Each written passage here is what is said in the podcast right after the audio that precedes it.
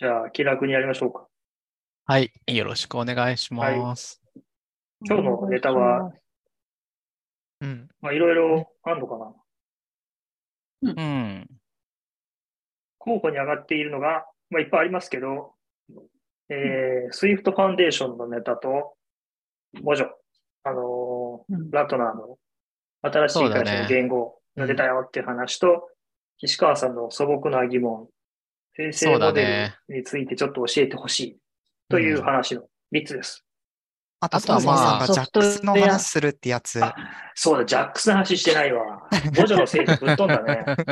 本当あれでしょ ?JAX もその Python の有力なライブラリなんでしょ？そうですね、有力なライブラリーだと思います。なんか文字の話とかを読んでるうちにそういう名前も出てきたからさ、自然になんとなくわかるようになってきたそう。ですね。じゃあ、ジャックスからモジョの話に行きますかそれとも Swift ファンデーションの先 Swift ファンデーションってなんかあったの？進展が僕もうほとんど最近追っかけてないからわかんない。あのーあの、Swift、ピュア Swift 実装がオープンソースでみたいな。そうそう。まずその C のラッパーをやめるっていう話が、3ヶ月前、半年前？忘れましたけど、もっと前だっけ？出たんだよね。それで、うん。えーそれについてリポジトリが作られて、実装もちょっとだけあるみたいな感じの状態が今、ステータスで、そう。で、これで今、 Foundation が3つあることになってて、このように。えーっと、もともとのオブジェクティブ C というか、まあ、オブジェクティブ C、ココアのファウンデーションがもともとあったやつが一つ。で、えっと、それが、それがベースにしてるコアファンデーションを、えーコアファンデーションの実装を一部オープンにして、それを、えー使う形で Swift のラッパーを実装したコアリブスファンデーションっていうオープンソースのやつがあって、で、で、今回の Swift ファハイフンファンデーションってやつが、ピュア Swift 実装の第3のファンデーションですね。うん。あいやー今回は C はかましてないってことなんや。ということですね。そうそうそうそまあ、最近、ちょっとまた創作をしていて、それで、本当にあの、Linux 環境のさ、ファンデーションの貧弱さっていうのを、最近、いろいろ思うところがあるのよね。う。いやー、なかなか放置気味ですよね、あれ。放置、放置もいいとこだよ。放置もいいとこっていうか、あれは、何、意図してやってんじゃないのかっていう気もしてくるね、本当に。ううんん。結局、いや、もうこれはすごい邪推なんだけど、結局 Apple は Swift をさ、あのー iOS と Mac の開発言語以外に使わせたいって思ってないんだよ、多分。と私は思っている。と、ここ2週間ぐらいで急速にそういう考えに至った。それはなんか憎しみがみたいなことですかね。憎しみというか、いや、多分そうなんだろうなっていう、まあ、あのー感じがある。あんまりメリットないからねと思ってんじゃないあそうなね僕はあると思うけど。うん。サーバーサイドは増やさないとねあると思うんだけど、いや、多分、なんだろう、アップルは、そういうことを多分やらせ、やらせたくないという、なんだろう、なんか自由にさせればいいと思うんだけど、それを自由に多分やらせたくない感じがあるんだと思うんだよね。多分コストメリコスト的にメリットがないからそこに時間を割かせない。それやんだったら、こっちやってみたいなのが。そう、なんかそういうさ、陰湿な嫌がらせを多分してると思うんだよ、アいやップルは。嫌がらせって言っちゃうとなんか結果嫌がらせになってるだけっていう気がしますけど。うん？うん、まあでもまあ確かにまあ Apple みたいなビジネスモデルだとまああんまりそこ盛り上げてもしょうがないと思ってるのがあるんでしょうね。まあだから、Swift はこう、本当そろそろアップルから、アップルじゃないパトロンを見つけないとダメなんじゃないかなと、思うね。誰が見つけるんですか？うん誰が？誰が？誰が、こう、やっぱり、ラトナー的な人もいないですね。そうそうそう、主体だし、とだってる人がいないの応援するメリッと。トがないじゃん。うん。いい言語。うん、ラストもあるし、Go もあるし。うん、まあ、それを言っちゃそうなんだけど、でもラストは、まあでもやっぱりこう、まあ、なん、なんていうかね、そういうい一般的な言語っていうのにはだいぶ遠いと思うんですよね。こう、ラストはそんなにこう、C、あの C++ よりはマシっていう、さあ、ポジションでなんとかなってる言語って言ったら、すごい、あれなんで、あの、それもすごい良かった見方だと思うけど、まあそうじゃないですか。あの、まあラスまあまあ、まあ難しいとは言われますよね。そうだし、う。うんん。気軽にラスト使って何々書こうとは、まあそんなによっぽどじゃないと思わないじゃないですか。まあそういう人も似たようなもんなんだけど、そういう意味で言うと。そういう人も僕は相当難しいと思いますけど、難しいし。難しくなっちゃいますけどね、今となっては。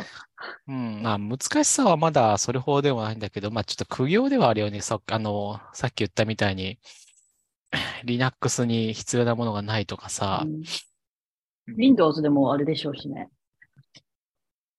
てのほかっていうか。うん。まあなんかちょっと、文章からテキストを拾い集めてヒストグラム作りたいって初めてのプログラマーに言われたら、Swift を進める人はちょっとマゾヒスティックですよね。うん Swift は誰にも勧められんよ、もう。あの、あ iOS と Mac のアプリを作りますっていう。そう いういや、られないことがだから、文字を、文字が出たときに、結局つまりアトナーは Swift AI に持っていくのは諦めたってことじゃないですか。まあ、勝敗は前についてたんですけど、自分でもツイートしたけど、ここに対する悲しさはみんなないんですね。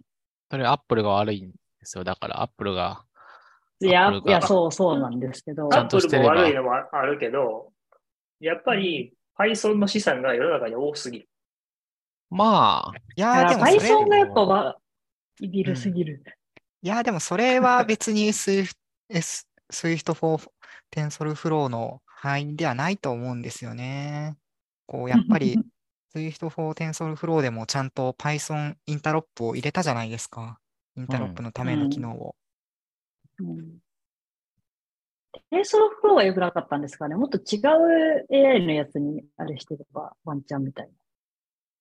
そういう問題でもない。いや、TensorFlow が TensorFlow はそもそも、軌道に乗っニューラルネットワーク出れば、それは良かったんだろうけど、うんでは、次の動きもあったんだと思うけど、結局、あの時 Swift は Apple からも Google からも支援を受けられなかったわけですよね。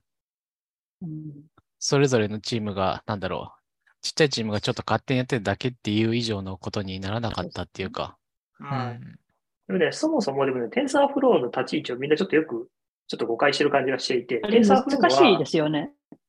うんまあ、だけど TensorFlow は基本的に計算グラフを作って微分するっていうとこぐらいしか基本的なコンセプトはなくて、で、いわゆるまあ今流行っているニューラルネットワークで学習うんぬんかんぬんっていうのは、あの、TensorFlow の上で、な何やったっけ、名前忘れたけど、なんとかっていうサブソフトウェアみたいなのを使う、ライブラリを使うんですよ。ちょっと TensorFlow に、えっと、全く同じものって言ったら JAX とかが TensorFlow とちょっと大体住んでるところが同じかなというふうに僕は思います。どちらかというともう、ですよねそう。で、 TensorFlow の上に乗っかってる、名前全然出てけへん、もうこういう名しか出てこない。やつと、えっと、トー Torch っていう、 PyTorch ね、あの、はい、当時。はいフェイス、フェイスブックが作ったやつ。あの、 Torch とそれが大体同じ。うん。立ち位置。うん。まあ、 Torch もだいぶ最近ちょっと2.0が出て変わってきましたけど、だから、うん。 TensorFlow どちらかというと足回りだけなんですよ。だから、 TensorFlow だけでニューラルネットワーク作ろうとすると結構大変。てか、かなり相当大変。だからなんか、機械学習をややってみるぞいの人たちも TensorFlow をいきなり触るってことはあまりないと思うので、ますます。ないですね。まあ、ますます、まあ、当時のあの、別にまあ、Swift、TensorFlow は、あの、まあ、な、その Swift 法〇〇の部分は何でもよかったっていうか、別に Swift 法何倍とかでもよかったとは思う思うんですよ、その時は。そうそうだからってなると、その、Swift、テンソーフローを選んだのが範囲な気が。ああ、そう、なるほどね。意味はねないかなかったけど、手がかり、足がかりとして何でもよかったけど、Swift 法何倍だったらもしかしたらもうちょっと良かったかもみたいな。うん。あ、そうそうそう、あそうです、そうです。そうです。いや、ただ、まあなんか数字をゴニョゴニョするみたいな、マニアックなことをする人ったちだったら Swift みたいな別の言語でもワンチャン頑張って勉強してくれるかもみたいな期待があったのかなとかも思うんですけど。いや、まあでもやっぱりでも、まあそもそも僕らのコードって、研究者のコードってみんな書き捨てなんで、うん。そんなね、簡単チェック厳密にする必要があるかっていうとあんまないんですよね。うん。そう。で、一つのその実験とか実装のコードの中に出てくるクラス数もたかだか2つか下手したら4つレベル。うん。そんなうん基礎天外なクラスがとか中が出てくるなんてことまずあんまりない。えー、でもこう、なんかこう、うん。十時間学習続けてたら、こう、途中でベクトルの型が合いません。でしたってなったら、机たか叩きたくなりません。かあ、そん。なこと、まず同じ計算をずっとやってるから、そん。なことは起きないですね、まず。うん。なるほど。ずっと同じことやってるん。で、あの、でもさ、あの、うんこれは素朴な疑問なんですけど、そういう、はあの、何時間か経ってからのエラーって、うんえーっと、インプットによるわけじゃないですか。これでいけると思ったけど、なんかこう、想定外の、なんかこう、データが入ってきて、あうん、これあかんかったんやって言って、なんかこう、今までの10時間がパーになるっていうのは、まあよよくあるやつじゃないですか。はいはい。そういうことは起こらないんですか？その、ほぼ起こらないです、ね。私のイメージ、こううん一般的なよくあるプログラムイメージで言うと、こう、なんかこう CSV とかをこう、100万件の CSV を処理してる最中にして、後ろの方で、うんなんかちょっとゴミが混ざってたら、みたいな。わかるわかる。うんた、例えばだけど、あのー画像100、1万枚とか10万枚集めて学習するっていうときに、うん。その10万枚の画像を1回全部舐めるのを大体1エポックって言うんですよ。はい。うんうんでそれを大体1000エポックとかやるんですうんよ。200エポックとか。ああ、じゃあ別に、インプットのデータが、なんかね、紛れがあるみたいなことはそんな起こらないんだ。あんまりないんですよ。で、ねインプットデータが、じゃなくて、なんかそのエポックでやってることがちょっとずつ内部変わるっていうことはあります。変えるっていうことだからか。で、いや、まあ、えっと、昔はそんなことしなかったです。今は基本的にやるんですよ。今はオーギュメンテーションって言って、例えば画像は同じ画像ばっかり食わせると、過学習しちゃうっていうか、まあ、そのうん。学習データばっかりに寄ってしまうっていうのがあるから、画像をちょっとひしゃげたりとか、色ちょっと変えたりとかって言って、オーギュメンテーションっていうのを普通やるんですけど、それも基本的に画像処理加えるだけなんで、それ逸脱したなるほどね。ものが入るってことは、まあ、まずないんですよ。うんはいはいはい。あのーさっきの CSV の例で言うと、区切り方は、が変わらないんだな。その中身はそうです。変わるけどっていうようなことをするわけだからってことか。そうです。そうです。でしかも同じデータを何回も何回も舐めるんで、うん。まずワンエポックでエラーが起きなかったら、ほぼ2回目のエポックエポックでもエラーが起きることはないんですまあでもあれでしょあの、ソンソンさんはさ、ちょっと文字を触ってさ、型がついて嬉しいって言ってたわけじゃないですか。うんということは、そういう部分もあるわけなんですよね。よ。だから、それじゃなくて、えっとねあの、ソンソンさんがどっちかっていうと、一般的なプログラマーの、なんだろう、スキルもあるから、型がついたら嬉しいって言ってるってことかそこもう一つあって、いわゆる今、大規模に学習している人たちはあんまり僕はいらないかなと思ってるんですけど、うん。ラピードプロトタイピングっていうか、まあいろいろその手元で計算する最初の理論的なことを計算したりとか、まあその大規模な学習しないやつもいっぱいあるわけですよ。画像処理とか、幾何的な計算とか。あはいで、うん。で、そういうとこでよく出てくる。まあ、テンサーフローとかはまあ、JAX も同じなんですけど、ややこしいのはですね、もう、テテンソルってわかります？テンソルって行行列は二次元に並んでるじゃないですか。はい。でテンソルっていうのは、それの一般化で、4次元とか5次元とか6次元に並ぶんですよ。うんうんうんつまり、まあもう僕らの幾何的な感覚では表せないんですけど、まあ言ったら、えっと、画像がいっぱい並んでるのが 3, 3回のテンソル。わかりますかね ?1 回のテンソルっていうのはベクトル。2回のテンソルっていうのが行列。うんうんで、3回のテンソルっていうのはまあ、なんかその3次元のサイコロみたいな感じになっていて、サイコロがいっぱい並んでると4回のテンソルで、サイコロがいっぱい並んでるものがいっぱい並んでると5回のテンソルっていう風な考え方になるんですね。うんうんで、えー画像って基本的に 3, 3回のテンソルなんですよ。なぜかというと R と G と B があるから。うんうん。で、で、が機械学習で最近のニューラルネットワークでよくやるのが、まあ、画像をいっぺんに学習するから、データって4回のテンソルになるんですよ。えっと、幅と高さとチャンネルと枚数みたいな感じ。うーん。で、それをどの方向で平均取るんですかっていうのがたまによく出てくるんですね。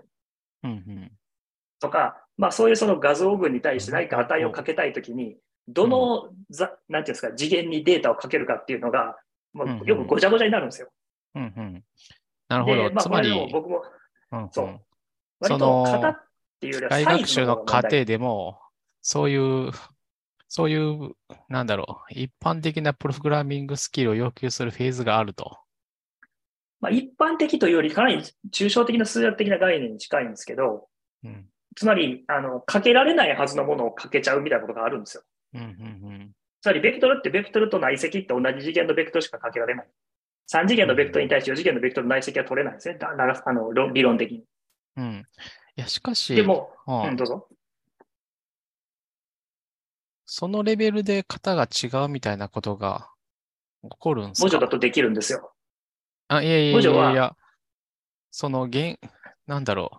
その、Python のライブラリーは、うん。そんなこう、ベクトルの計算を、なんだろう、タプル同士を掛け合わせるみたいな仕組みで行ってるってことですか？そうです。あの、そうなの？で、タップル同士というか、まあ、あれとあれをかけるんだけど、いや、だからそそんなレベルでこう、あの、互い違いにかかってしまうみたいなことが起こるような。そう、それがね、実行時までわからない。実行時までわからないんですよ。当たり前だけど。だから、あるベクトルとある行列をかけたときに、うん。自分で実験のコードとか書いてるときに、まあ、あ違う次元のやつかけちゃったみたいなことが起こるんです。起こるんだ。起こります。よ往々にして起こります。で、これが、エラー出てくれたらいいんですけど、うん。あの、結構い、まあこれね、まあこの、まあこれも統治とかを使いこなしてる人とかにとってあんまりそんなことは、あんまり問題じゃないという人もいるんですけど、普通、ベクトル同士って違う次元をかけるとエラーになるはずなんですよ、数学的には。うん。けど気を利かして3、3次元のベクトルと4次元のベクトルをかけたときに、あ、それ内積取れないからエラーですじゃなくて、えー演算子を違うのを使うと、それ 3×4 の行列に勝手に展開してやるみたいなことをやってくれる人がいるんですよ。で、それをやられると、僕はうまく、これはあうまくいったんだと思って、そのまま実装して知っていくと、なんか全然違う次元同士かけてたみたいなことよくあるんですうーん、難しいね。よ。そう。で、そういう時に、そのうん型自体に、その次元とかを入れられると、その辺の勘違いとかが、あの、性的にチェックできるっていうのは非常にありがたい。うん。し、本来的にはそうあるべきなんですよ。ただなんか、それだけ聞いてる分には、なんか普通に Python のタイプヒントとかで型をつけるぐらいでもいけそうな気はするんだけど、いけないのかな？どうなんだろうね。できないですね。あの、配列のサイズに対して制約をかけなきゃいけなくなるんで、配列のサイズって、あそれは結構高度な型システムだな。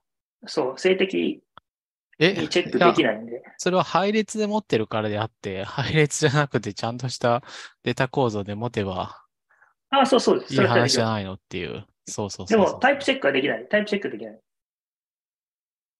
ん？いや、それもまあまあまあ、なんていうか、その、新しい、今はまあ、あなんていうか、Python の型ヒントみたいにちょっとした拡張でできるんじゃないのかな。それを何倍とかに渡せないんじゃないですか？それはできる。そうなんだけど、やっぱり文字のすごいところは、らもちろんすごいところは？その行列と、例えばベクトルをかけたら、まあ次元が変わるわけだけど、かけた結果もちゃんと勝手にあのタイプ変数としてアップデートされた状態で型が決まるんですうーん。多分ね、口で言っても絶対伝わらない。まあ、なんていうか、その、インとアウトの境界だけじゃなくって、そこから先まで連鎖していくわけですね、タイプチそうそうそうェックが。。そうそう。それ実装して僕もちょっと感動した。一個矛盾があったら、きちんと、型の連鎖でそうそうそうそうチェック。が走ると。例えばだから 3× 例えば Python でやるなら、3×3 という行列クラスを作って、三うん 3×4 という行列クラスを作ってとか、そういうこと全部やらなきゃいけないわけですよね。うんうん。で、でベベクトル3と 3×4 行列はかけられるけど、ベクトル4と、えー、4 3×4 行列はかけられないみたいなことを、まあ多分、オーバーライドかオーバーライドかどっちやわからへんけど、ちょっとどっちか忘れたけど、まあそういうのを演算してオーバーロードして、オーバーロードオーバーロードして実装していくわけだけど、それを全部型変数で文字は実装できる。うんうんうんうん。だから、それが結構すごい。なるほど。まあ、よくできてる。まあ、わかる。まあ、あと Python がそのまま動くんでしょ？文字は。うんそう、まあちょっと僕そこまでいけてないんだけど、文字がまともに動かないよね。ちらっと見た感じだと Python、そのままの Python も動いて、で、必要なところだけ、なんだっけ、あのー関数のキーワードだったりと例か。そうそうそう。関数のキーワードを変え、まあ、その文字の文法に必要なとこだけ直すってので、でそんなんでいい？本当にそんなんできるんですかね？でき、できてるの？現状の実装状態だと、そ、うん。そこまでは行っていない。あ、そうなの？何ができ、ど、どこができてないの？そのまま Python が動いて、動かない？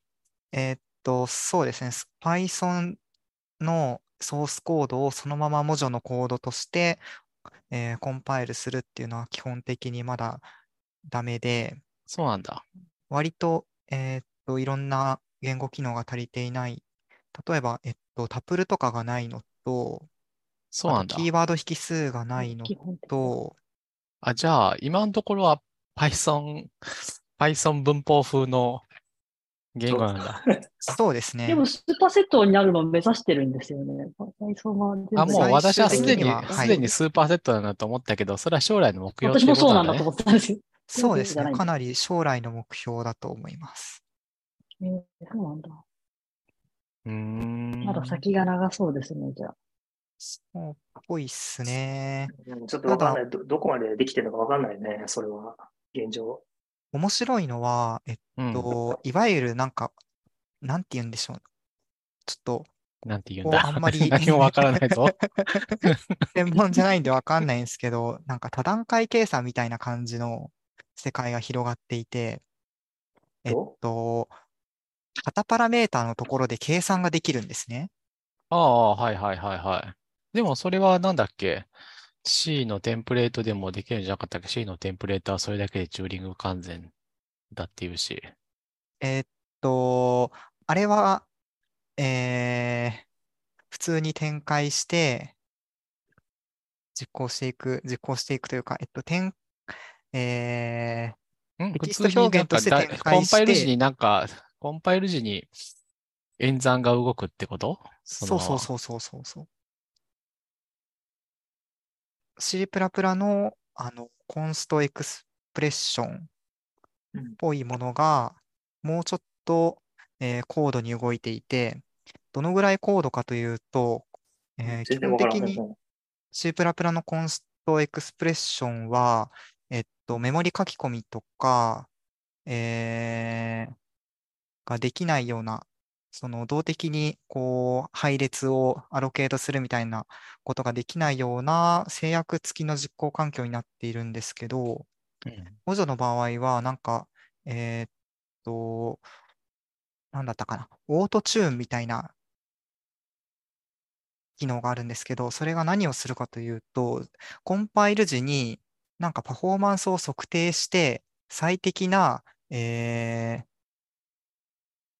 ベクトル演算のためのこのファイルの幅を決めるみたいなことをコンパイル時にこう実際のパフォーマンスを測定して決めるみたいな。実際のパフォーマンスを測定する。つまりコンパイル時にちょっとじっとみたいな、実行してじっとみたいなことをするみたいな。そうそうそうそう。そういうことが可能なくらいだそれは？フレキシブルな、うんなんか、コンパイルプラットフォームとしての機能があって、うんうん。なんかそういうのが C++ とかだと、あの、コンストエクスプレッションへの、な、なんていうか、なんだっけ、マークをつけないと、こうそのところで扱えないみたいな感じになってるんですけど、基本的に、えー基本的にはいろ大体の文字のコードが何もしなくても動くみたいな感じになっていて、コンパイル時に。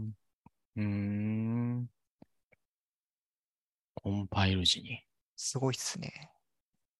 へえ。なんかマクロ展開みたいな、外からやんなきゃいけない注入みたいなことをこう、内部的にやれるみたいな。そうですね。うん。だからなんか例えば、メイクファイルだとか、コンパイルになんかこう、プリプロセッサーでバッファーサイズを、なんか外側でこの CPU の幅は8ビットだからとか入れて、だからそのメモリのメモコピーの幅を8に合わせますね、アライメントをみたいなことを内部的に書けるみたいそうそうそうそう。な。まあ、なんかあれだな駆使されるともう読めないみたいな感じ。あと、コンパイル時間大変なことになりそうですよね。そうね。なるほど。そもそも文字は手元で動かすための言語なのかな？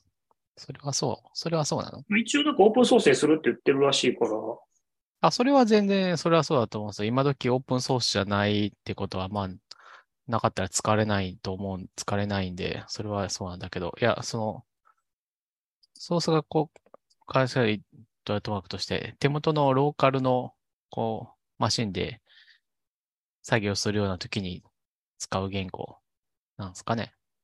それはそう。それないとあんま意味なくない？まあん、うん。どういうこと？そんな環境がないとあんまり意味がない気がするんだけど。手元で動かす環境がないと。やっぱデバッグしないとか。うんそれはそうか。それはそうかそうですね。うんうん。まあだからもう一個の懸念は、それすごくいい指摘で、まあだから将来的に本当にまあその文字がオープンソースで出てきて、なんかインストーラーが出てきたときに、どれぐらいそのコンフィギュレーションがの難しさで、手元の Linux マシンとかにスポット吐いて、クーダーとかですごい並列計算がスパッと早くできるのかっていうところが、非常にあの気になるところですね。まあ、うんその辺は、それをやる人のセンス次第なんで、あ、いやいや、あの、足回りがですね。で、あの、いわゆるスクリプト言語じゃなくて、コンパイルして使うような感じなんですか？コンパイルもできるんじゃなかったっけ？バイナリーハックっていうの、どっちでこれは。どっちでもいいよって感じなんですか？コンパイ ?Python はラ、なんか、うん、うん、コンパイラが多分メインで、で、その上で LLDB、LLVM の、あの上に乗っているので、JIT もできるよ、みたいなあ、。そっかそっか。対話的なやつもできるよと。そうそうなんか言ってるのは、なんかこう、特定のアーキテクチャを要求するとか、そういうことがあるんじゃないのっていう話じゃないの？そういうこと、そういうこと。あ、そういう、GPU が、そうそグラフィック、うん、GPU がもう結構の制限が厳しいとか。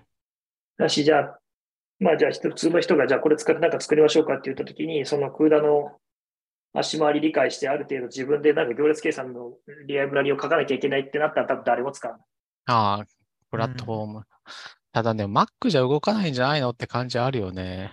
まあ動かしてもいいけど。そう、動いてもいいけど、そう、そう、動かしてもしょうがないよねって感じあるよね。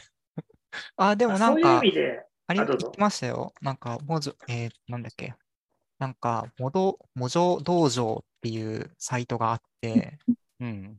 も これは何を書いてるかというと、レディレディットとかのそうそう、レディットとかディスコードのまとめサでイトでしょ？違う。そうそうそうそうそう。で、なんかそこでメタルサポートについて書いてあったんですよね。そうなんだ。文そう字そうそう道場、韻を踏んでいる。う、モジョ道場。で、なんか MLIR にメタル方言を作るみたいな話があったりなかったりみたいなうんことが書いている僕ねあ、一個思い出した。Swift がダメになっちゃった理由、僕そこもあると思いますよ。Swift TensorFlow とかが。結局 Apple がその、クーダとかそっち側に対するのをもうやめちゃって、メタビ一本にしちゃって、うんしちゃったから、結局まあそこの共通財産が使えなくなった。だからわざわざ Swift でコード書く必要性がない。まあ、そうだまあね。そう。で、わざわざなんか速いマシンを買うとか、いうのがなくなった。っうん。ていうのはものすごいでかいと思います。ハードウェアとしての魅力もね、そこら辺、微妙になってきたからね、Mac も。だから、あの、Mac ね、大根おろしパワーマックが、パワーマックじゃなかったっけ、Mac Pro ね Mac Pro。か。あれに A100 とか、すっげえでかいビデオカード突っ込めるっていうのがもし出てたら、で、クーダードライバーもガリガリ動きますみたいな環境がもし出たら、多分だいぶまた環境は違ったと思います。その、そうなんで、あの、金属の Mac、でかい Mac Pro があった時代は、あ Mac のハードウェアは恐ろしいくらいのコストパフォーマンスを誇ってたんだけど、今はあのクラスも出ないい。んですか？もうスタスタジオが最高クラスなんですかねのまま行くんですかねどうなんでしょうね。M1 の、M1 じゃない、Apple Silicon の、わかんない、進捗次第だと思うんだけど、まあ基本的に発熱と消費電力以外に、まあそこはがピカイチだからそれはそれでいいとはいいんだけど、まあ以外に魅力がなかなかないですよね、高いし。はい。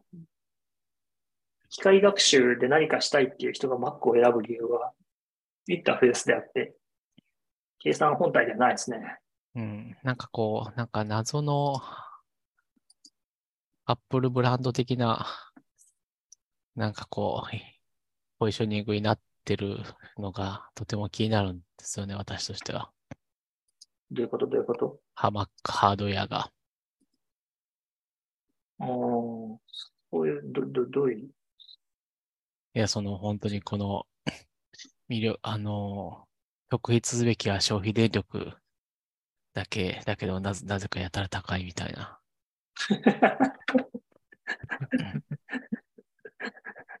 うん、ちょっとね、アップルのブランドだけで Mac 売っていくつもりなの？みたいな、うん。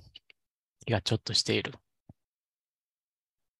そうですね、Windows がすごい頑張って、あの、WSL とかで、一時期離れてしまったデベロッパーをもう一回食いつなぐっていう、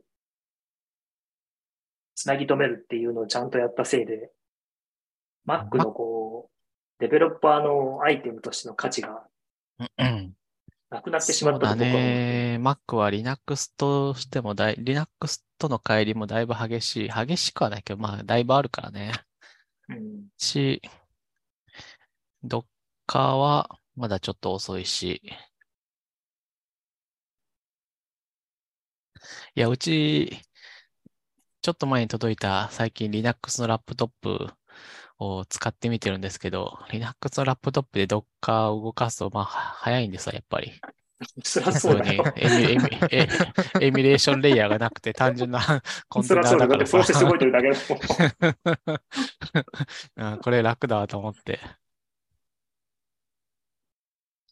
あ、あとその Mac のいいとこは、あとトラックパッドがやっぱりまあピカイチだね。使い勝手としたら。あのトラックパッドの、あのー性能は、あのー、3、4世代遅れてるわ。やっぱり他の3、4世代進んでる Apple は。うん。うん。それしか価値ない。開まあ発環境あとしてはちょっと、あとはなんだっけ？この、タッチ ID うんは便利だね。ああ、そうっすね。そのためにこの金額払うか。まあそう言われると僕もね、だんだんこう、いつまでアップル買うかって気にはなってくる。そうそうそう、どんどんアップから離れていくじゃないですか。えだって純粋にもうどんどん魅力なくなっていかないと思ってるんだけど、僕は。まあ、どう、えあれ？ーどうなりますかねわかんないけど。いや、いやまあやっぱりこう、僕、むしろアップルが一体誰、誰を見て物を作ってるのか、よくわかんなくなってきて最近。それはあるよね。それはあるよね。Mac っていうか、そのコンピューターって本当にもう今、すごい非常にデザインが難しいと思うんですよね。大体もう iPad とか iPhone とかで型ついちゃうし、コンシューマー向けの話は。うん、うん。なんか非常にうん Mac Pro とかがすごい中途半端な製品だなと僕は非常に思っている。うん。まあそうなんですだかね。からなんか大学大学1年生に売りたいのか、岸川さんみたいな、もうカッツカツとか、まあ僕らみたいなカッツカツのデベロッパーに売りたいのか、それともなんかもうそういうの関係なくレンダリングガリガリにやりたい人、例えばその 3D レンダリングでなんかとか、ファイナルカットとかなんかね、使ってむちゃくちゃレンダリングしたい人みたいなのがいるとか、なんかそういうなんかのがもう全然よくわからな最近。いや、まあ、でもそのいハイエンド向けは基本的にそういうクリエイター向けなんじゃないですか？うん。クリエイター向けはあると思いますよ。で、別まあに今まではそうー使わないものもあるだろうし。そういうのがあったんだけど、いい今は、あれ、今はそこがちょっとないよねっていうことですよね。ない。あのーだからクーダーに対応してないから、他のあアアドビとかは全然速くないし、ど、どの製品も、あ、iPad のちょっといいやつなんじゃないのっていう。IPad に、iPad にマウスとキーボードパッケージしただけなんじゃないのみたいな感じはなくはない。なんか別に必ずしもマシンパワーを必要とするクリエイティブ作業ばかりでもない気がしていて、うん、そういう場合はなんかあり得るんじゃないのかなとか、どうなんですかね。なんか色再現とかはすごいいいじゃないですか、ディスプレイとかも含めて。で、入力デバイスもバー優れているとうん。なるほど。いうのがあったりすると、普通に絵描いたりとかもわかんないですけど、動画編集するとか、音楽の編集とかもしれないですし。うん。それなはそういうそうだと思う。作業に没頭するためのインターフェースが、インターフェースっていうのはヒューマンインターフェースインターフェースが非常に整っているいうのはあり得るのかな？うん。それはそうだと思うんですよね。ただラインナップがないっていう。なん、その、ないんですかね。その一種類だと、う、んね結構ない、ない、結構ないと思いますよ。今の Mac のラインナップってもうなんか、まあまあもしかしたら、一般的に使うんだったらそれでいいのかもしれないけど、なんかもう、あの、色とサイズで選ぶみたいな感じじゃないですか。えうん、そ、それはそれでいい、いいっちゃいい、いいのか、Apple らしい、Mac らしいといえばららしいのかもしれないけど。色いらないと思いますけどね、私は。何なんでしょうね。まあまあれ色の色のまあまあともかくとして。まあまあまあまあ、でもなんかそういうところにバリエーションつけようとするんだったらもっとっていう気持ちは確かに。いや、まあ、だからその辺が多分 iMac と、まあ、MacBook Pro と Studio でカバーできてると思っちゃってるんでしょうね。うんとで、思うそこを超えるハイエンドを使いたい人たちに対するマシンとして、性能が高いものを要求する人たちに足りないっていうのはそうなのですね。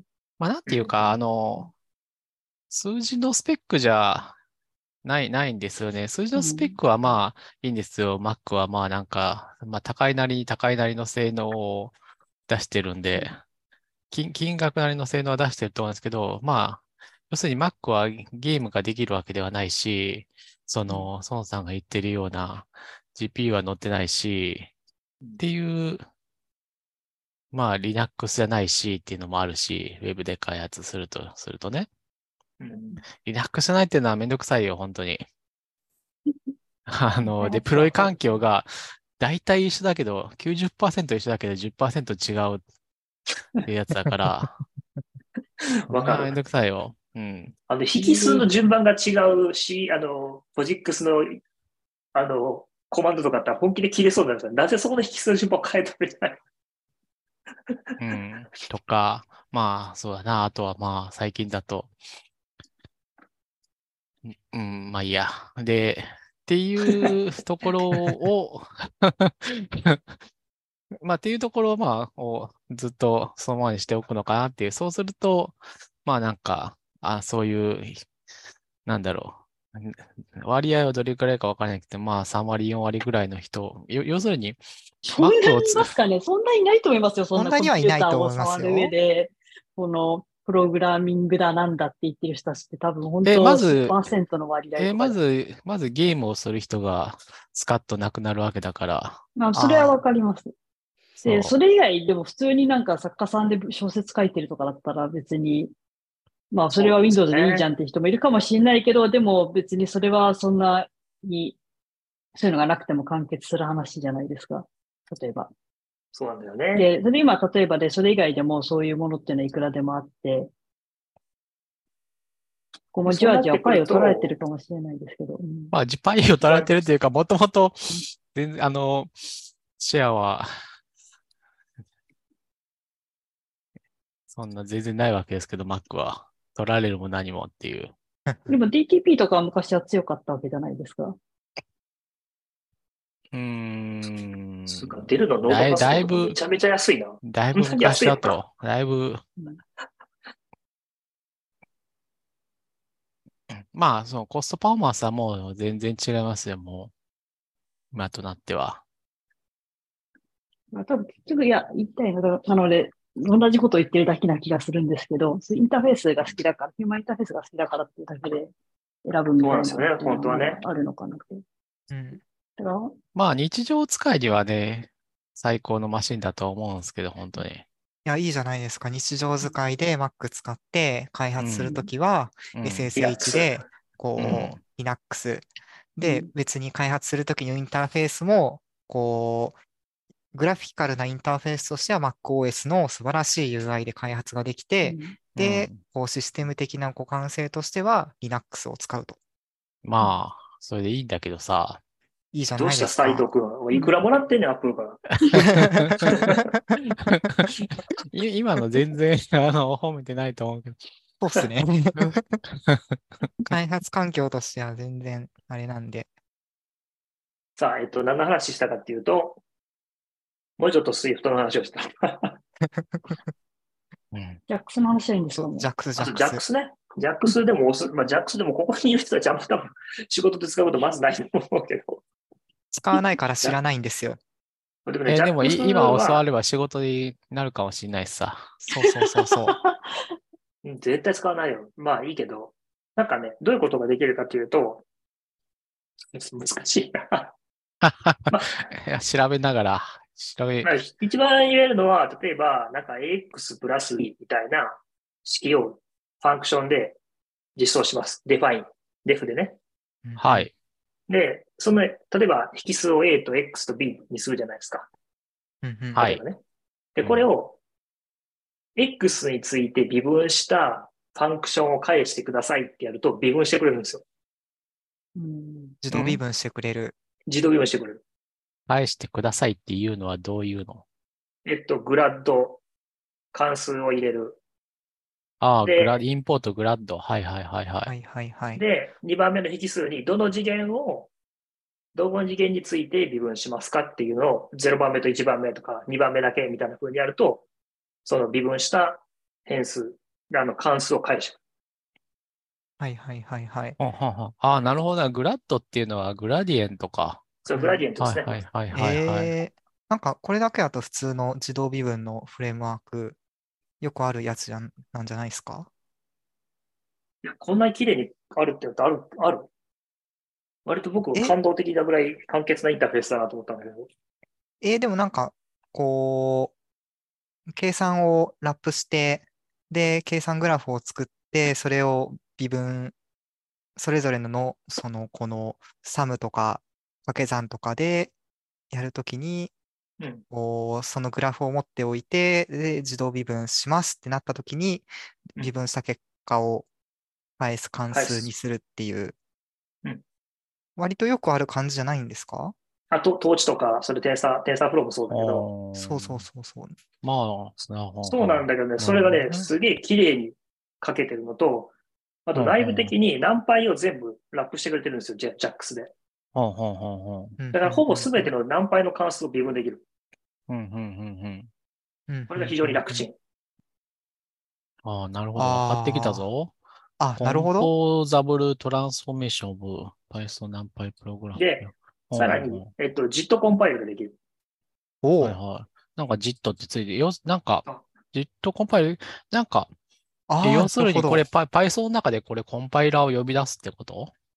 僕あんまりもう中身は追っかけてない。もうずっとべ一回便利だなと思って自分の研究に使い始めてからもう中身追っかけてずっと使ってるから。その、もういいや、誰か作ってくれてるし、もういいや、これで。まあなんかサンプル見てる感じだと、関数をグラッドに渡して、それをさらに JIT に渡すとコンパイルされたプログラムが出来上がるってこと？そうそうそうそう。うんうんもうその通り。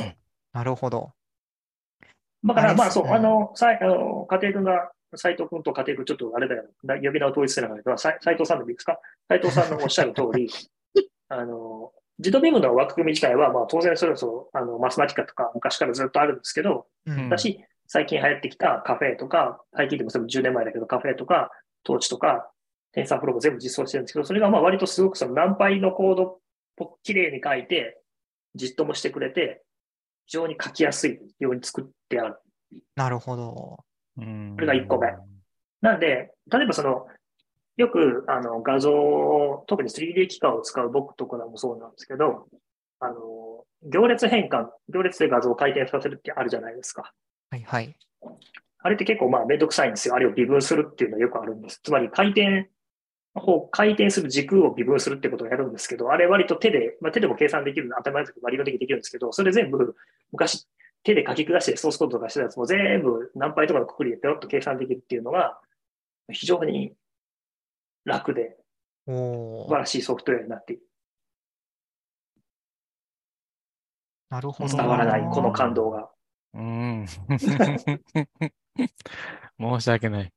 例えば、こう、if 文とか書いてあるとどうなるんですか？ダメです。あ、あ if は大丈夫。if, あ、if は大丈夫じゃないかな。あ、で if 無理か。if はね、where でか回避しなきゃいけない。ああ、なるほど。そう。なるほど、なるほど。だから、Python の構文的な、こう、if としてのステートメントは書けないけれど、計算グラフとしては if は書けると。そうそうそなるほどう。。だから結構ちょっとね、あの、奇怪な行動は多少出てきます。まあでもこれはニューラルネットワークに慣れてるみんなそうするから、はいはいはいはい。うん。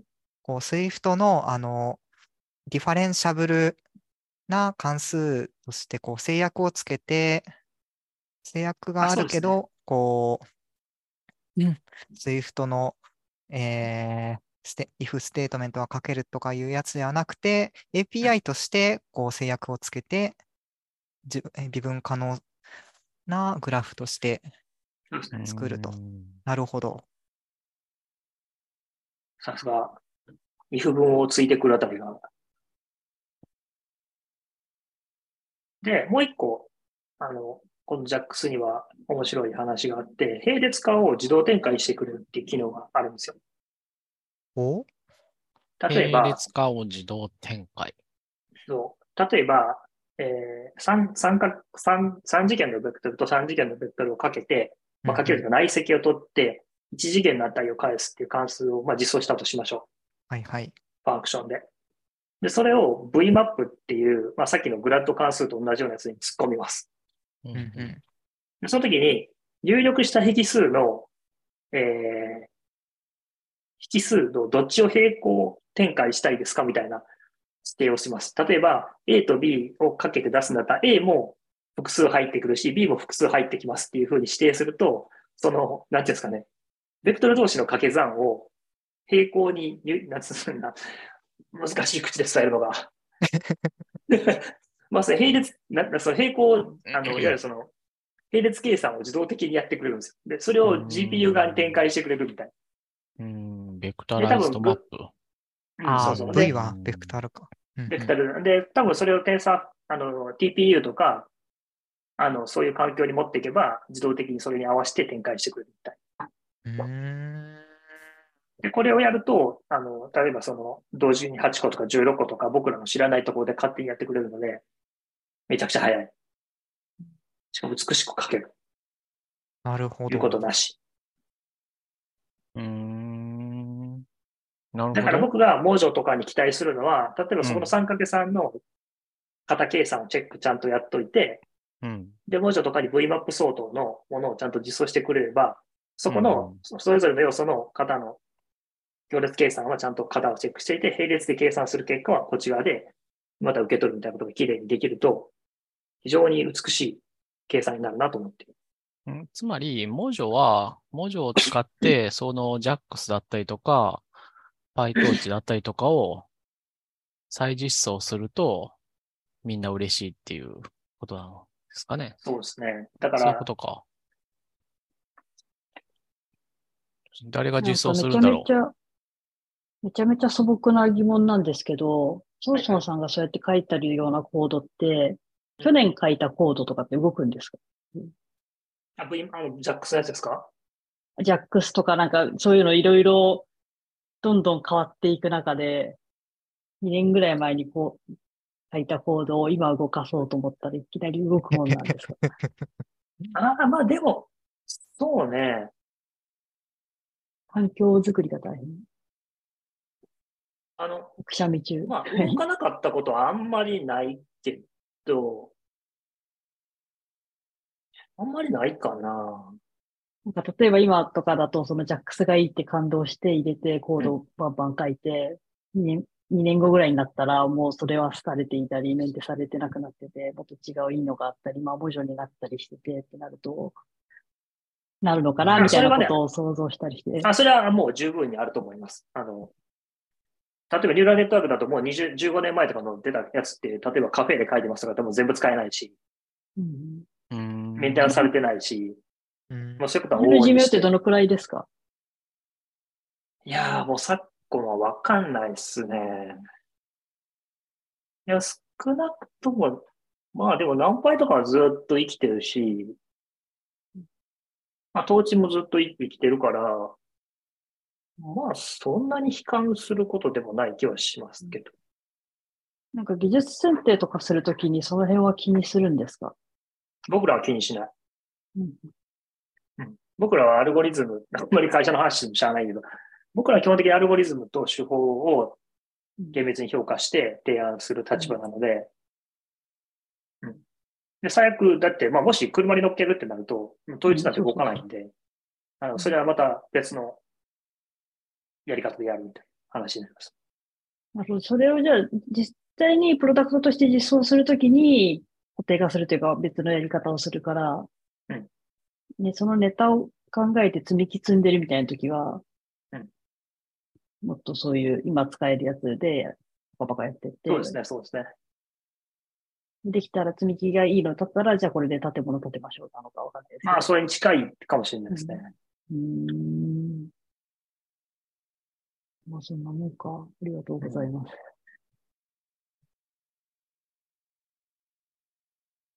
そう、ジャックスをつ伝わりましたかね。ジャックスはいいですよ。だから、なんかまあ別にプロダクトを作るというよりは、ちょっとした思いついた、なんかその線形代数的な計算とか画像処理をちょっとやってみるとかっていうのを非常に美しく並列で実行できるっていうのは本当によくできてる。うん。わかった、わかった。わかったぞ。ラムパイよと同じインターフェースっていうのがすごいですね。うん、そうそう。なんででもこれみんな本当 Python で書くんだろうね。いや、資産があるっていうと、ナンパイがよくできてる。まあ、今今今となっては、そう、Python で以外で書いてもしょうがないっていうのはあるんだけど、いや、だから。プロダクトに入れるときはその、これがええと思うんや、みたいな、その人たちが考えたやつを、それをまた実装する人に渡して、その人がなんか書き下すみたいなことをするんですか？そうそう、そうなる。多分どこやっても同じだと思う。その、うーんまあ、ちょっとまあいろいろあると思いますけど、やり方は、そこに行くやり方は。あの、うん最近だと、その、ニューラルネットワークに関しては、モデルを、その、ユニバーサルに変換するみたいなやつとかあったりするんで、それ使ってモデルだけごっそり持ってきて、組み込み環境とか、そういうところにエクスポーズするみたいなこともやります。あ、まあそっか、そういう、そっか、モデルが作れればいいみたいな話もあるのか。そうで、なんかまあみんな、なんか LLM とか出てきて、すごい妄想するけど、やってることただの行列計算なんで、うんそんな大したことは中身ないんですよ。うんうんあの、動かすだけなら。うんそう。かける足すだけなんで、基本的に。そっか。なるほど。そのモデルを更新、ソフトウェア的に更新するとかそういうことをやったり。そうそうそう。とか、まあ、掛け算の行列まあどう配置するかみたいなのは、もうそっちの特殊な事情に依存する。うんへえうん不思議な世界。そういうことをしてるんですね。うん。そうですね。だから、まあ、ある意味で僕らはやっぱり息の長いものを作るので、ウェブビジネスとかの人たちはちょっとやっぱりそういう点では羨ましい。うんで一方でそういう人たちは生き馬の目を抜く世界で生きなきゃいけないんで、それはそれで大変だろうなっていううん気がします。1分1秒で新しいの出さなきゃいけないっていうのもあるだろうし。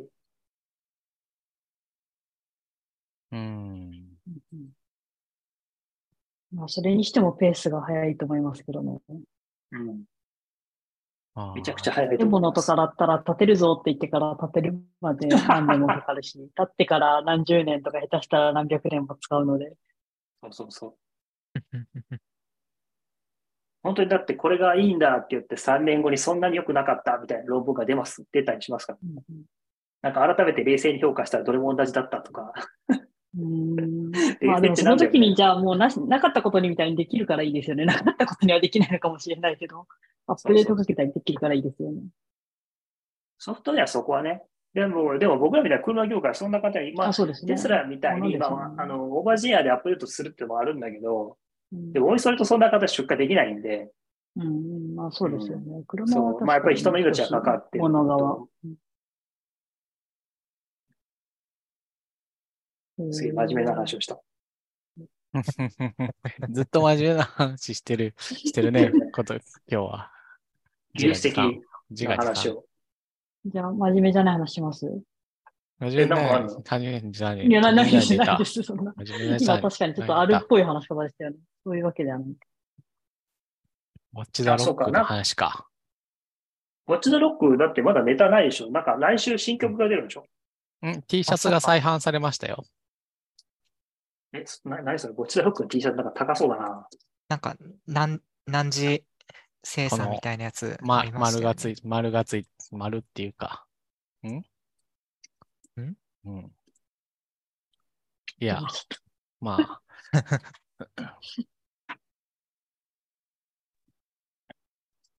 いや、ウォッチザロックなんか新曲が再来週から来週出るでしょそうなんだ。ザロックってアニメなんですよね。アニメアニメ。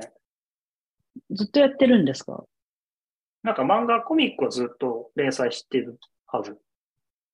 アニメはもう終わった。新曲が、出るって、あ、終わって、終わってるのか。新曲が出るってどういう概念なんですか？さあ、僕らは、よ僕は正直な、何新曲出すんだろうと思ってるぐらい。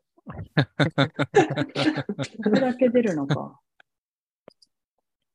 すすごいよね。なんかよくわかんない。な何を狙ってるんだろうと思って、まあ、あれなのかなと思ってますけど、その、なんやろ。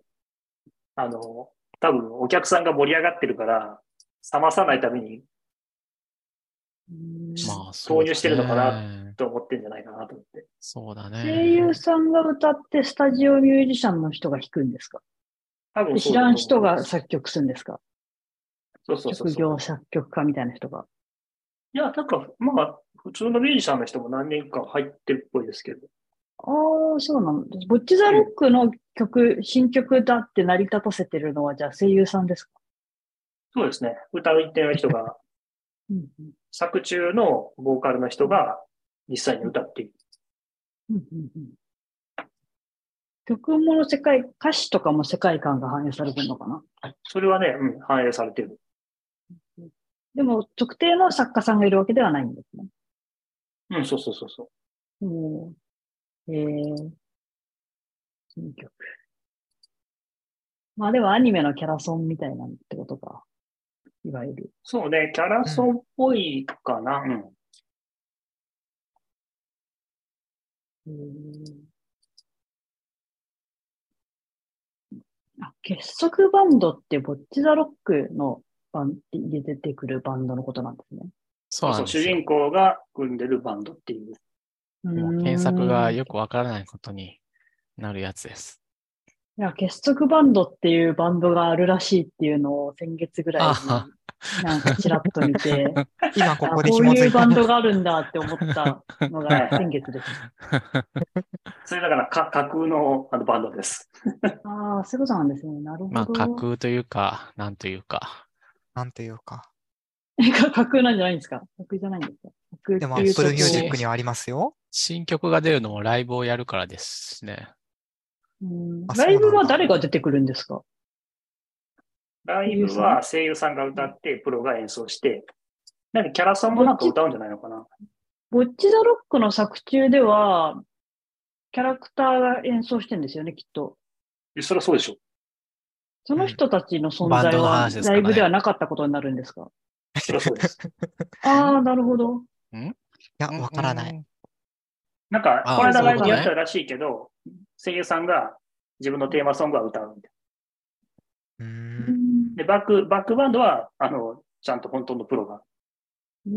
まあ、設定が難しいと思いますよ。あのーずっと一人で練習してて、ねプロ級の腕前になったっていうギタリストだから。ああ、そうなんです。ああ、じゃあ、主人に、公の子、ボギターボなんですね。ギターボだけど、バンドの、その、実際のライブで声優さんが歌うときはボーカルしかやらないってことなんです。いや、ギターですね。ボーカルはしギターないから。ボーカルは別ですそういうこ。とですよね。でも、作中のその声優さんがの声当ててるキャラクターはギターボなんですよね。ギターボ。ギターとボーカル両方やるギターボーカル。両方やる人なんですよね。歌は歌わないです。あ、歌は歌わないんですか？その人は。歌わないです。えっとで、主人公はギター。うんうんで、えっと、バンドにはギターボーカルがいる。そうだね。ああ、はいはいはい。でそのバンドの中のギターがギターボーカルの二人いるってことですね。ええそう。で、ギターボーカルの女の子が、えーライブでもちゃんと歌う。あ、じゃあ、そのライブでは主人公はもうじゃなかったことになるってことですね。そうです。ただ、なかなか難しいただ、ライブでは一応、その、作中歌とか劇中歌も、結束バンドがやらない劇中歌もあるので、それは、別のバンドのキャラクターみたいなことですか？別のバそう、それは。一応劇中歌としてライブで演奏したっぽい。なんかセッうんト、セットリ見てる限り。なんかそういう初音ミクちゃんをなんか、こう、舞台上に出すみたいな、そういう、ああいうのはギミックはないんですね。ないですね。なんかそ、ないんだ。いいのかな？それで来る人。いいのか？難しいですね。まあてかねそんなもん音楽の完成度が高いから僕は結構それでも十分成立してると思ってるけど、おー、なるほど。じゃあ別にキャラクターが合うとは関係ないってことですね。そうね。ライブに。そっか、主人公の人はギターで、ライブにはその人がいないんですね。えー、あ、それいは、ないです。それ。はあれ、あれが弾ける、あれが弾けたら多分声優やめた方がいいと思う。うん。じゃあそうですよね。難しいですよね。うんあれだけリードギターでガリガリ弾けるんだったら、うん。多分他に仕事いっぱいあると思確かに難しいな。なんかアイドル、アイドルが主人公とか、そういうのだったらいくらでも声優さんたちでこう世界観を出せるじゃないですか。なんかうんラップのやつとかそうじゃないですか。のなんなんとかみたいなやつうん。とかもまあ昔からそういう業態はたくさんあるけど、バンドだとそうですよね。そうなっちゃいますよ、ね。そうそでもなんかせめて主人公の人がボーカルなんだと思ってました。それでもないんだ。う。ダメです。で、しかもそのなんだろううん。もし、その作中のキャラクターをそのままでいくと、うんあの、ライブでは歌えないキャラクターです。あの、陰キャっていう設定なの。主人公あの子あ、。なるほど。ああ、そうなんですね。そこまで興味あるんだミー、ミー、ミーさん、一番。いや、いい、いいっす。多分、そんな、なんかシステムがライブのシステムが面白いなと思って。多分、アニメは興味ないし。見ろよ。まあ、なんかアニメとか見るのめんどくさいんですよ。なんかいっぱいあるじゃないですか。何時間もあるわけですよね。でも、12話だったから、合計もう6時間20分として240分、4時間ぐらい。あまあ、そうだね。あー30分はかかんないか。うん、映画2本分。なんかそう、ゴールデンウィーク。クの時に映画見ようと思って決心したのに、結局見なかったんですよね。いつになったら見るんだろう。知らんがな。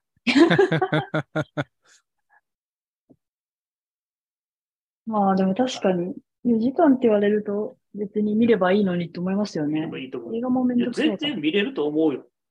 僕、久々にかぶりつきで見た。う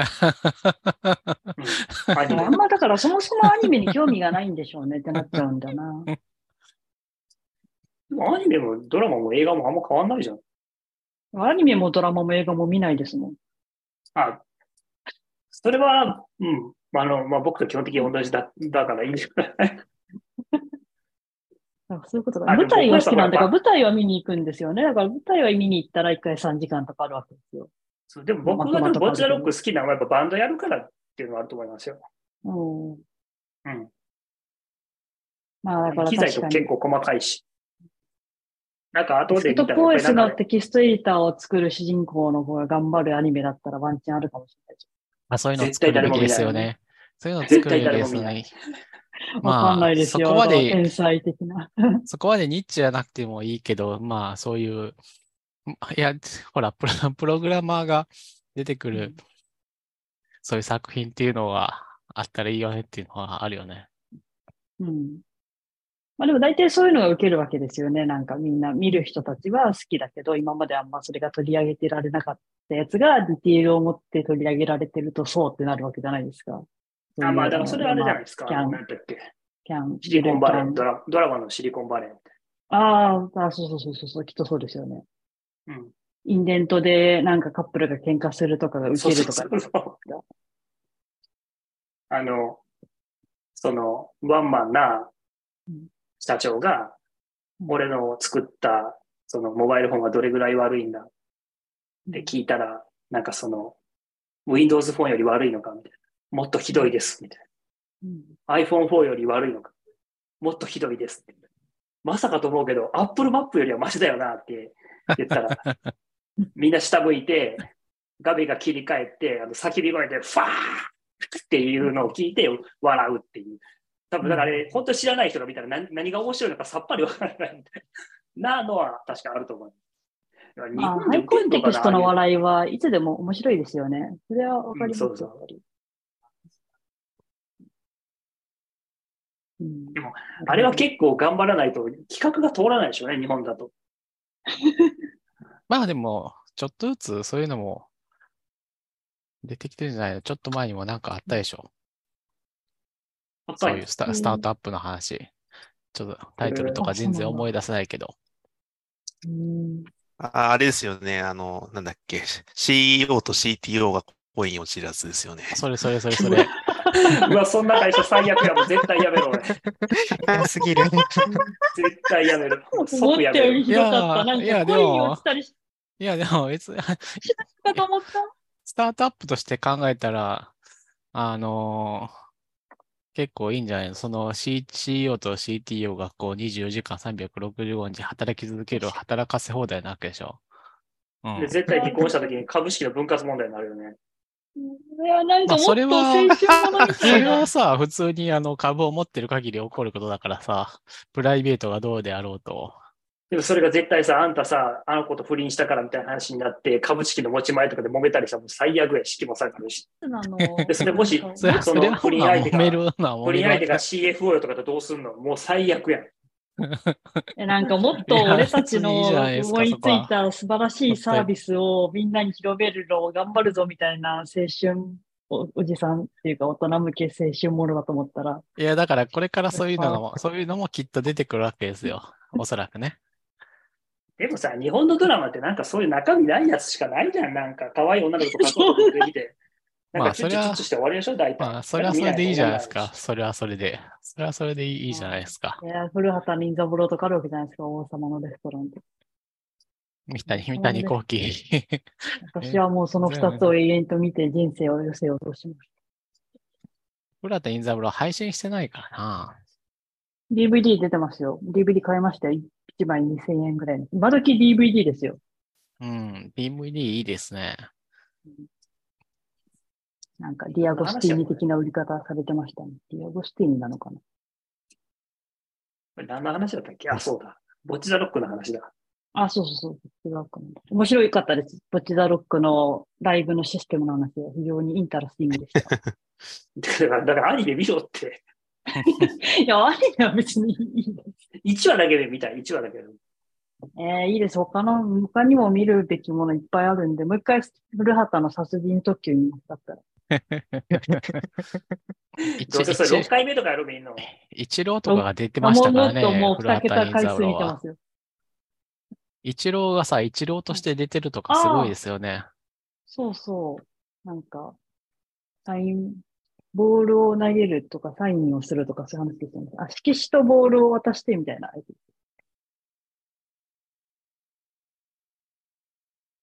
というわけで、ゴールデンウィークに見た映画の話をしようと思います。はい。何見たの？ぶっ込んできた。はいポ。ケモン？え、コナン、コナン、コナンじゃないの？あ、コナンコナンを見ました。コナンをまず見ました、ゴールデンウィークは。うんコナン君は最高だよね、本当に。うん。本当あの、え？生きてる、生き、生きてる間に結末を見たい、本当に。それだけコナンってなんが。かシューンってサッカーボールポーン取ってドカーン爆発して、CG ランドーンってタイトル出てくるやつやろ？あ、うんだ大体合ってますね。まあそんなもんです、合ってんですか大体合ってますね。まあ、だい見たこぶひねくれ、ひとないねんな、まだ。ひねくれた見方をしてるけど、まあ、それ見た方がいいっすよ。感動で涙が止まらないですよね、映画とか。感動するんだ決戦の舞台裏？映画も結感動する構、やつなの？まあ、映画はまあまあしますね。やっぱりね、命がけですしね。なるほど。でもまあ正直去年の映画の方が僕は好きでしたね。ハロウィンの花嫁でしたっけ？なあ、なるほどね。あっちの方が好きですね。今年のはね、あの、ちょっとエンジニアが見ると、ちょっと突っ込みどころが多数っていうのがあってですね、あんまり、あそうなんだ。の、エンジニアという仮面は隠していた方がいいと思いますね。そうなるほど。なんだ。はい。それ何と通信してるんだみたいですか？ああ、えちょっとネタバレになっちゃうんで言わないですけどココナンに対してあんまりそういうこと思うかなだって麻酔、それ言い出したらさ。それ言い出したらさ、麻酔銃とかさ、あと、あの、リアリティラインのこに追跡機とかもあるし、変声機とかもそうだし、変装も、変装技術もそうだし、いや、おおよそ科学的なところは諦めた方がいいじゃないですか、コナンに関しては。あれは科学的に見るとちょっと悲惨なことになるんで、まあそこ、それをだから、さあらにエーでもンジニアで見ちゃうと、あのーさすがになんていうか、あの、そ、それ、それができ、いや、でもな、コナンの場合な、アガサ博士の科学力をもってすれば、完全犯罪は可能だろうっていう感じあるしな。いや、そうなんですよね。あれを多分作っちゃうあ博士は、多分、うんアガセ博士、あのーなんかこう、すごいちっちゃいカーのサイズの小型爆弾みたいなの作れると思うよ。博士博士は悪いことする側の人なんですか？アガセ博士は味方だよ。黒幕だと言われていますね。あ、そうなんですね。なんかその説も否定されちゃった気がするんですよね。まあ、されたんですけどね。あこの三角形の人だ。結構深い話をされている。ちょっとポロッとネタバレしちゃいそうだから、あとはマリオを見見たって言っときます。マリオも見ました。あああ、うちのちょはいはい次男見に行ったらすげえ良かったって言ってた。マリオはね、れ？すごい大人でも良かったですね、あれは。うんバランスがとても良くて。あの、マリオの、あの、要はピーチがさらわれてクッパを倒しに行くっていうストーリー感を、あの、適度に破壊せずに、あの、ちゃんとユニバーサルの映画になってるっていう感じで、割といいバランスだったと思いますね。ーうん。なるほどね。なるほど。セイントセイヤは？エイトセイヤ見てないですね。見てないか。まあ見ないんだろうね。まあ見ないですね。あの、ね RRR をね、見たいと思ったんですよ。ああ、インド映画ね。いいと思うよ。インド映画。あれ3時間20分ぐらい映画館に拘束されるんで、ちょっとどうしようかなと思って。ああ、途中休憩はあるんだっけ？ああ、うちの近所はありますね。20分ぐらい休憩ああ、るんですけど。間によるんだ。なんかないとこもあるらしくそうて、なんだ。ナイトは結構しんどいね。しんどいんですよ。まあ、それで、だから WWDC に今度行くので、ももしかしたら国際線の飛行機の中でやってないかなと思って、ああちょっとそれを期待してますね。なるほど。ありそありそうですよね。あんなうんうってけ、うってつけな長さの映画はないと思うんで。う。うん。そっか、映画か。僕はグリッドマンの映画を見に行きたいんだけど。ああ、行けばいいじゃないですか。映画館行くのめんどくさいんだよ。わかる。じゃあ配信、はい、はい、配信を待てばいいじゃないですか。そう、結局そうなるんだよね。うん。まあ一年後にはまあ、まあ最近も一年経たなくても配信されますよね。3ヶ月とか2ヶ月ぐらいとかで。スラムダンクも結構みんながいいっつってるからいいのかなと思ってるんだけど。あ、それで言うとね、あれですよ。ブルージャイアント絶対見に行ってほしいですね。あそうなんだ。ブルージャイアント、け？ジャズのやつ。あれはお音質のいい映画館で見てください。なるほどね。まだ多分ど、どこでもロングランやってると思うんで。なるほどね。うん。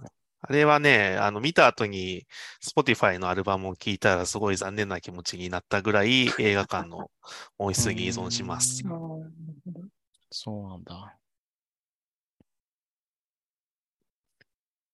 ていう映画トークでした。うんはい、ありがとうございます。あ、これ、上上原ひろみさんが本当に弾いてるんだ。あ、そう、弾いてます、弾いてます。上原ひろみ作曲で弾いてて、あの、何がいいってちゃんと下手くそな演奏もやるんですよね。うんだからその辺はね、うんボッチザロックと一緒で、ボッチザロックもあの、ライブハウスでやる演奏とかわざと下手くそに弾くじゃないですか。そうね、そうね。うん。そういう、あの、ちゃんと成長の過程を表現しているあたりとか、すごいいいですよ。うーん。なるほどね。うん。おすすめです。なんか今日映画おすすめする人みたいになっちゃった。一丸さん、絶対見に行かへんやん。見に行かないですね。グリッドマン見に行きたいんやけどな。アニメ最近見てないですね。何最後に見、最後に見たのなんだろうと思って、去年か一昨年かコロナの最中に、ジャネットとジャンヌっていう、これ2本立てで、前後編で、だから一回映画館行ってそれこそ4時間とか見てたやつなんですけど、それが最後です。なんか、面白かったですよ。意味がわからなくて。うんジャンヌ・ダルクの話。あ、そうです。ジャンヌ・ダルクが典型を受けて、あの、旅立つまでっていうのが最初の前半のジャネットってやつで、うんうんでそれがその後、あの、裁判にかけられるところを描いたのがジャンヌっていう後半で、ジャンヌはそんな面白くなかったんですけど、ジャネットは面白かったですね。なんかその、典型とかが全部ヘビーメタルで表現されてるんですよ。うん一応多分、ジャン、ジャンルで分けると、講義の意味でのミュージカルになると思うんですけど、なんで、ストーリーの最中に途中でいきなり曲が入ってきたりして歌い出すとか、その天使みたいなおばさん二人、双子のおばさんみたいな人が出てきて、で、ヘドバン賛美歌じゃとなくてかするみたいな。賛美歌じゃなくて、こんな賛美感じで歌じゃなくて、るそうそうそうです、そうです、そうです。何を見てるんだろうな、みたいな気分になって、非常に良かったですよ。いわゆるもう、単館映画みたいなやつなんですけど、であと風景がいいですね。田舎の、そういうのは絶対、あれだね、AI の生成モデルでは出てこないね。あ意味不明なやつは。まあ、まあもうちょっと時間かかるんでもすごいですか、エンターテインメントを、こいや、僕はい一生出てこないと思いますね。う、一生、一緒出てこないのかな、でも、も、それはどそうですか、うだろう。でも、イン意ターテイン味がメントはわかんな、いように、白チューブみたいなやつって、い一番得意なやつじゃないですか、AI が。でね、そこの、やっぱりそのストーリーに僕は思うけど、うん、着想を得て全部完成させるっていうか、それをいいって判定することができないってことです。あまあ確かに。だから AI が生成したものっていうのの、やっぱり AI ソムリエとか AI ダイレクターみたいな人が必要で、その人そがう。うまいことつなげて、そこにこう文脈をうまいこと作ると、そう。ってのができる。やっぱりそこを判断最終的にするのは人間やから、そうですね。僕は思っててそう。でもどうなんですかね ?AI が、AI が例えば1万パターンとか N、N パターン作って、その中から人間、ある一定の、なんかまあサブカル好きの人でもいいんですけど、一定の人間が好みる、好むやつを選定するモデルがまた作れたら、ここで自動でなんか、うまいこと、いい感じのが選定されるとかはいかないんですかね。いやまあだから、でも実際のデータ集めてるから、うんやっぱり平均、平凡なものが出てくると思いますよ。なるほど。基本的には平凡なものが出ます。当たり障りのないものが。なるほどね。でも、このジャネット・ジャンヌでさえ、一応その外国で作って、それが日本に届くまで、あの、で、もてはやされたりしてるわけなんで、それなりにの人には届いてるわけですよね。それなりの少数の人には刺さっているって思うと、やっぱこういう人たちっていうのを、のモデルを作ることぐらいはできそうな気がするし、こういう人たちだけに受けるやつぐらいだったら、平均化しても、とかしても成り立たないですかね。1、2、3、4、5、6、まあ、それは何とも言えないけど、やっぱりな何が言いたいかというと、結局それを面白いから使おうっていう人がいないと思います。でそれはやっぱり僕は作れる、作れる人だと思う、そもそも。あまあ、それはそうかもしれないですね。いや、でもどうなんですかね。なんか、あの、絵はめちゃくちゃ下手だけど、まあ、シナリオ書くのは上手い人とかいるわけじゃないですか。だからそういう人、だからそういう人、だって、だって多分その監督だってなんとかだって、多分カメラは使えないし、衣装は作れないでしょ？うんうんうん。あまあ、そういう人は多分。なんかそうう。いう、なんかものを思いついたときに確、かに。いいって思えるっていうのは、例えばだってた、もっと言うとさ、例えば僕らがうん AI がん5手いい手を将棋で候補で出してくれても、僕らそれどれがいい手か分かんないもん。まあそうですね。ああ、なるほど。なるほどで。も多分、プロ、プロの棋士が見たら、5手見たら、マジか、こんな手、あ、確かにすごいっていうのを判定できるのは、うんやっぱりいい人じゃないと分かんないと思まあ確かに。それはそうですね。う。やっぱり僕、え映画描ける人ほどうん、なんかやっぱり新しい地平が開けていくんじゃないかなっていう気はするんですけどね。まあ、それは、そうじゃないですか。特に。だからなんか AI はが出力した絵ってどれもなんか面白みがないじゃないですか。僕まあ、それ思うんですよ。綺麗だは、し、どう、それはどうだろなんかやっぱりなんか平平凡な絵だなって思う、毎回。う。なるほど。そう。なんまあ、か素絵は人が、ね、そうそう絵は絵単体でどうこうっていうのは結構難しいからね、やっぱりこう、ストーリーがないとなかなか絵に対して。感銘を受けるっていう、絵だけで感銘を受けるっていうのはまあなかなか難しいと思うから。でもあのイカとキュウリが混ざったやつとかは、おおーって思いましたけど、あれは人、人間にイカとキュウリを混ぜて作ってって言っても、あれは書けないと思うんですよね。それはなかなか難しいですね。うんああいうのの方がいいですよね。まあ、好みにもよるんでしょうけど。いや、そういう面白さは結構ありますよね、AI が出したやつって。そうそう。最ただそれもなんか、うん。最近ネットで見たやつだとうん、なんだっけ、明治大学の学生だっけ？それがこ見た見た見た。う、うん、ガラッとで出してくるものがガラッと変わって、今までは、なんかこう、そこらにいそうなリュックを背負った若者の絵が出たんだけど、ちょっとなんかバージョンが変わったかなんかで、モノクモノクロのちょっとレトロなあ袴を履いた。あ、そういうこと。多分あ、明明治の大学学になっちゃったんそう、だ多分明治の大学になったんでしょうね。多分そこが強くなったんでしょうね。それがその文章と、文章と絵を一緒にペアで覚えてるってやつですか。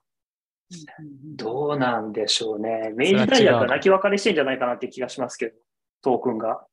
ああ、単純にそこのミスってこと？じゃないかな。結構そこって難しいんですよ。そう言語で。その、うん。明治大学と明治の大学。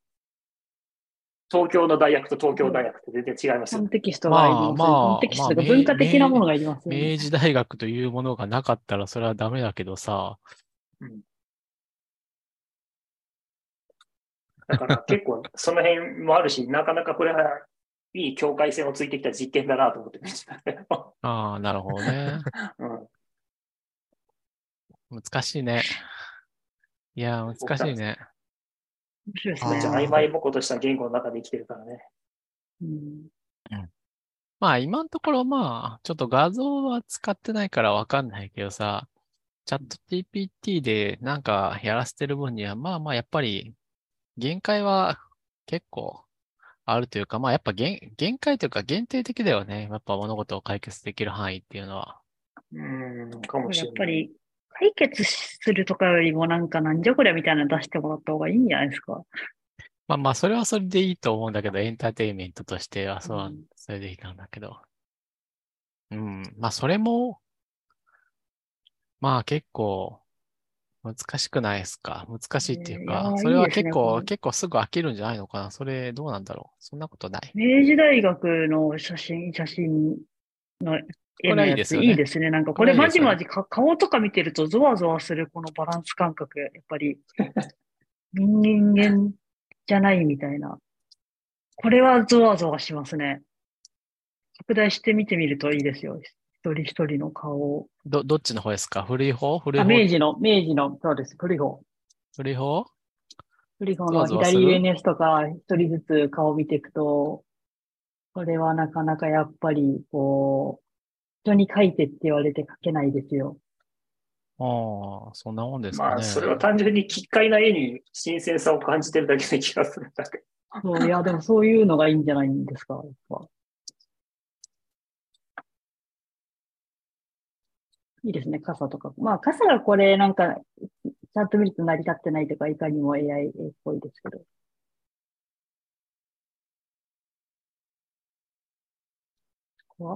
あ、そっ。か。もうなんか生成モデルの話になったな。生成モデルの話するか。お願いします。いや、まあ、うん。なんかあと20なんか24質問、質問がボンポンポン出てくる感じだったら、ちょっと番組にすることを考えよあはいはい。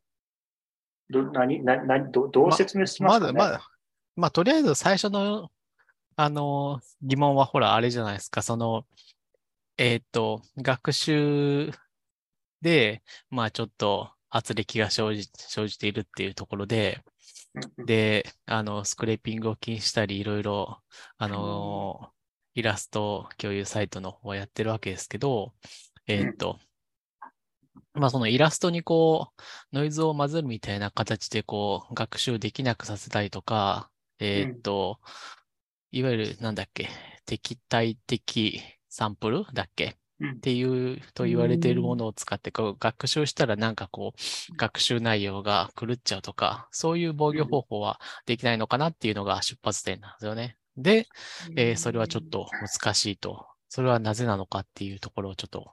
それがですね、まず、あの、生成モデルって、まあ割とみんな今、生成型って結構みんなペラペラ喋ってると思うんですけど、多分そこがみんな分かってないというか、分からんし、うんで、機械学習っていうのは対別すると3つか4つぐらいあって、まあ、まあ、メインは1個なんですよ。識別モデルってやつです。識別モデル。ううん。例えば画像を入力したら、この人の年をはいくつですとか、えーここに人が映ってて、ここに犬が映っててみたいなことを出力するやつは、これ全部識別モデル。うんうん。あの、一番最初に、あれ、よく使えてるやつですよね。その、これは犬ですとか、フルーツですとかで世の中にカメラ、カメラを向けたらラベルが出てくるってやつですよね。そう。だから、で、例えば AI で信号、あの、将棋の次の一手を考えると全部識別モデルです。もう、ほぼ世の中にあるものを識別モデルです。それはどう一緒なの？だって次、次、あるもの、あった答えが与え、状況が与えられて、次の一手を予測するっていうのは、もう識別モデルそのもの。うん。でじゃあ、生成モデルっていうのは、じゃあ、それに対して何かっていうと、えっと、何か表したいものがあったときに、えーサイコロを振ってランダムに1個振り出すことができるものが識別モデルです。と言われるとみんな多分、はにゃってなると思うんですよね。で、うん、で、要は、究極を言うと、死んだ万象すべてを記述しないといけなくなるんですよ。うんうんうんうんつまり、例えば最初初期で流行った人間の顔が生成される AI みたいな。うん。で、一番人間の顔をシンプルに生成できる AI で一番簡単なやつは、Wii の任天堂の Mii みたいなやつなんですよ。はいはいはいはい。例えば眉毛が2種類、50種類あって、目の位置うんが1000種類あって、で、それってサイコロを振れば人間の顔が1個出ますよね。はいはいはいはい。これ生成モデルです。限定された生成モデル。うんうんで、もうこれをし、えー自然画像でしようとすると、うんどうし、どうなりますか？っていうのが、いわゆるその生成モデル。うんうんうんうんつまり、じゃあ一体黒人は何パーセントいて、白人は何パーセントいて、じゃあ目の大きさって何パーセント、どれぐらいの確率分布で生成されて、目と鼻の位置ってどんな風な確率でできていて、そういう恐ろしいぐちゃぐちゃなサイコロをちゃんと作って振ったら、地球上に起こりうる人の顔がランダムにサンプルできる。これが生成モデルなんです。おお、わかっ、うんうんうん。その例えはとてもわかりやすい。そう。で、じゃあ、えーそれってどうやってやればいいんですかっていうと、まあ、DNA まで解析する。まあ、下手すると量子力学までいかなきゃいけないわけですよね。本当の。死んだ場所。シシミュレーションっていうことですよね。そうです、そうです。でも、うんそんなことは実際問題できないので、機械学習の文脈では、とりあえず、なんか適当な計算の関数を考えて、今あるモデルを、データ、モデルじゃない、データをうまく説明できるような関数を生成で振り出せるようなものを作りましょうっていうのが生成モデル。だから生成モデルっていうのはめちゃくちゃ難しいです。なるほど。画像が1個与えられて男と女か判定するかってめちゃくちゃ簡単で線1個引くだけなんです。問題は、線を一本。うんうんうんそうで、よく言われるのは、なんか、女って入力したら女が出るとか、男って入れたら男が入力する。まあ、これもある種の識別モデルではあるし、うんあります。ただ、一方でよく勘違いされるのは、この画像は男である確率は50%で、女である確率は50%でって出力するのを生成モデルだって勘違いする人がいるんですけど、これは生成モデルではない。これは識別モデル。それはあくまで確率分布を出力してる、識別してるだけなので、あくまで本当の何もない状態からサイコロを振って何かを生成することができないと生成モデルではない。厳密な意味では。はいこれは、あの、ご用してる人はたくさんいますけど、だから、せ、だから、生成モデルとは非常に難しいです。本質を言うと、すべての物理現象をあまねくものを記述しなきゃいけない。でもそれは妥協して現実モデルとして、えー使えるレベルまで落とす。っていうのが生成モデルの本質なんです。ああ、じゃあそれをもっと高度にしていくと何地球シミュレーターが出来上がるってこと？そうだし、まあそれは、まあそうなんだ。本質的に言うとそれは物理学だし、生物学だし、地学だし、天体、天文学だし、ってわかるわけ。でも、そんなことは科学が進歩するの待てないし、現実問題、とりあえず今あるデータをうまく活用して、妥協できるレベルで生成できるようにするしましょうねっていうのが生成モデル。はいはいはい。地集の文球脈で。地球シミュレーターをもうちょっと限定的なというものですね。データでやると。そうそう。で、機械学習でそれ、それができるっていうのはもうずっと人類の夢、夢だったんですね。で、それが、えっと、15年ぐらい前にバリエーショナルオートエンコーダーという手法が出て、あの、それまでは人間の顔のパーツをモデル頑張って作って、ランダムで振るみたいなことをみんな頑張ってやってたんだけど、そんなことしなくていい。ニューラルネットワーク使うと、実は確率モデルに従って、そういうことができるんだっていうことを発見した人がいるんです。うんうんうんで、それはどうやってやるかっていうと、人間の顔の画像を、まあそのニューラルネットワークに食わせて、ちっちゃいベクトルにするんです。60次元ぐらい。うん。で、そこ、そいつの60次元のベクトルで、まあある種サイコロを調節して、えーもう一回サイコロを振ります。で、それをもう一回自分の顔に戻すっていうニューラルネットワークを学習すると、サイコロを振って、えーニューラルネットワークに入れると人の顔が出てくるみたいなことが起きたんです。うんうんうんうんまあ、これ非常にちょっと、まあ、難しいから言いにくいんだけど、まあ、簡単に言うと、ニューラルネットワークにサイコロの面を決めるみたいなことをやらせると、リアルな画像っていうのが作れるっていうのが分かったんです。うんうんうんうんうんでそうすると、まあ何が起こるかというと、えーえー人間の顔のデータセットをそれで学習させると、サイコロ1個振ると、なんかそのデータセットに含まれるデータの分布に従って、ラットランダムに人の顔が出てくる。っていうのができた。これが第一世代。で、第二世代が皆さんも知ってる GAN ってあの GAN って呼ばれるやつ。あれもまさに生成モデルなんですよ。で、あれは何をしたかっていうと、その VAE っていうのは実は、まあ、あの、まあ、これは、ちょっと機械学習の学習方法によって、まあ、いろいろ変わってくるんですけど、あの、細かいところが飛ぶ。髪の毛が、なんか、のっぺり真っ黒になっちゃうとか、うんあの、線が曖昧でぼやけるみたいな、ちょちょっと良くないとこ、まあ、それは後からちょっと修正されるんですけど、っていう問題点があって、えー何をしたかというと、ニューラルネットワークにサイコロを決めさせるんじゃなくて、とりあえず何でもいいからサイコロを振って、そのサイコロから人間の顔を作って、その顔がちゃんと本当の写真と見間違う、見まがうほどのちゃんと出来になってますかっていうチェックするニューラルネットワークっていうのを2つ作るんです。うんうんうんだから人間の顔を作るニューラルネットワークと人間の顔かそうでないかを見破るニューラルネットワークを2つ学習させる。うんうんでそうすると恐ろしく解像度が高くて綺麗な画像ができるっていうことが分かった。うんうんこれができたら、えっと、人間の顔を、えーランダムなベクトルから生成するっていうニューラルネットワークを作ることができるってことが分かったんです。これが GAN。まあ、これはすごかった。本当にすごかった。だから、この GAN は一つ大きな問題点があって、はい。人間の顔を作るニューラルネットワークと人間の顔じゃない、そうだって判定するニューラルネットワークをバランスよく学習しなきゃいけないんですよ。うんうんで、一番まずいのは、この判定するやつが賢すぎると、もう何やっても学習できないってことになるんです。おーで、一方でアホすぎると何でも人間の顔だって言ってダメになる。うんうんうんうんで、僕も何回かちょっとやったことあるんだけど、まあ全く綺麗に学習できない。学習できる人みたいな、どうやってこれ学習したのみたいな、っていうのもあって、結構これは難しいと。これが第2世代。で、第3世代が、ちょっとこれあんまり有名ではないんだけど、フローっていうやつがあって、これ何かっていうと、その、やっぱり GAN もぼやけちゃったりすることがよくあって、これはなぜかっていうと、その、そもそもその振り出してるサイコロっていうのは64次元のベクトルとかなんですね。うん。でも画像って 256×256 ぐらいの解像度があって、ものすごい大きなベクトルじゃないですか。こんなちっちゃいベクトルから大きいものを作るからそんなことになるんだ。ほう。ほう。つまりやっぱりもっとちゃんりもっと、とでかいサイコロを振ると。そう。で、大きな画像をちゃんと作って、それを、えーノイズから、ノイズの状態、サイコロをバーンと振って、なんかノイジーな画像を作って、それをちゃんと画像に戻す。んそういうことをしないからダメなんだって言った人がいたんですよ。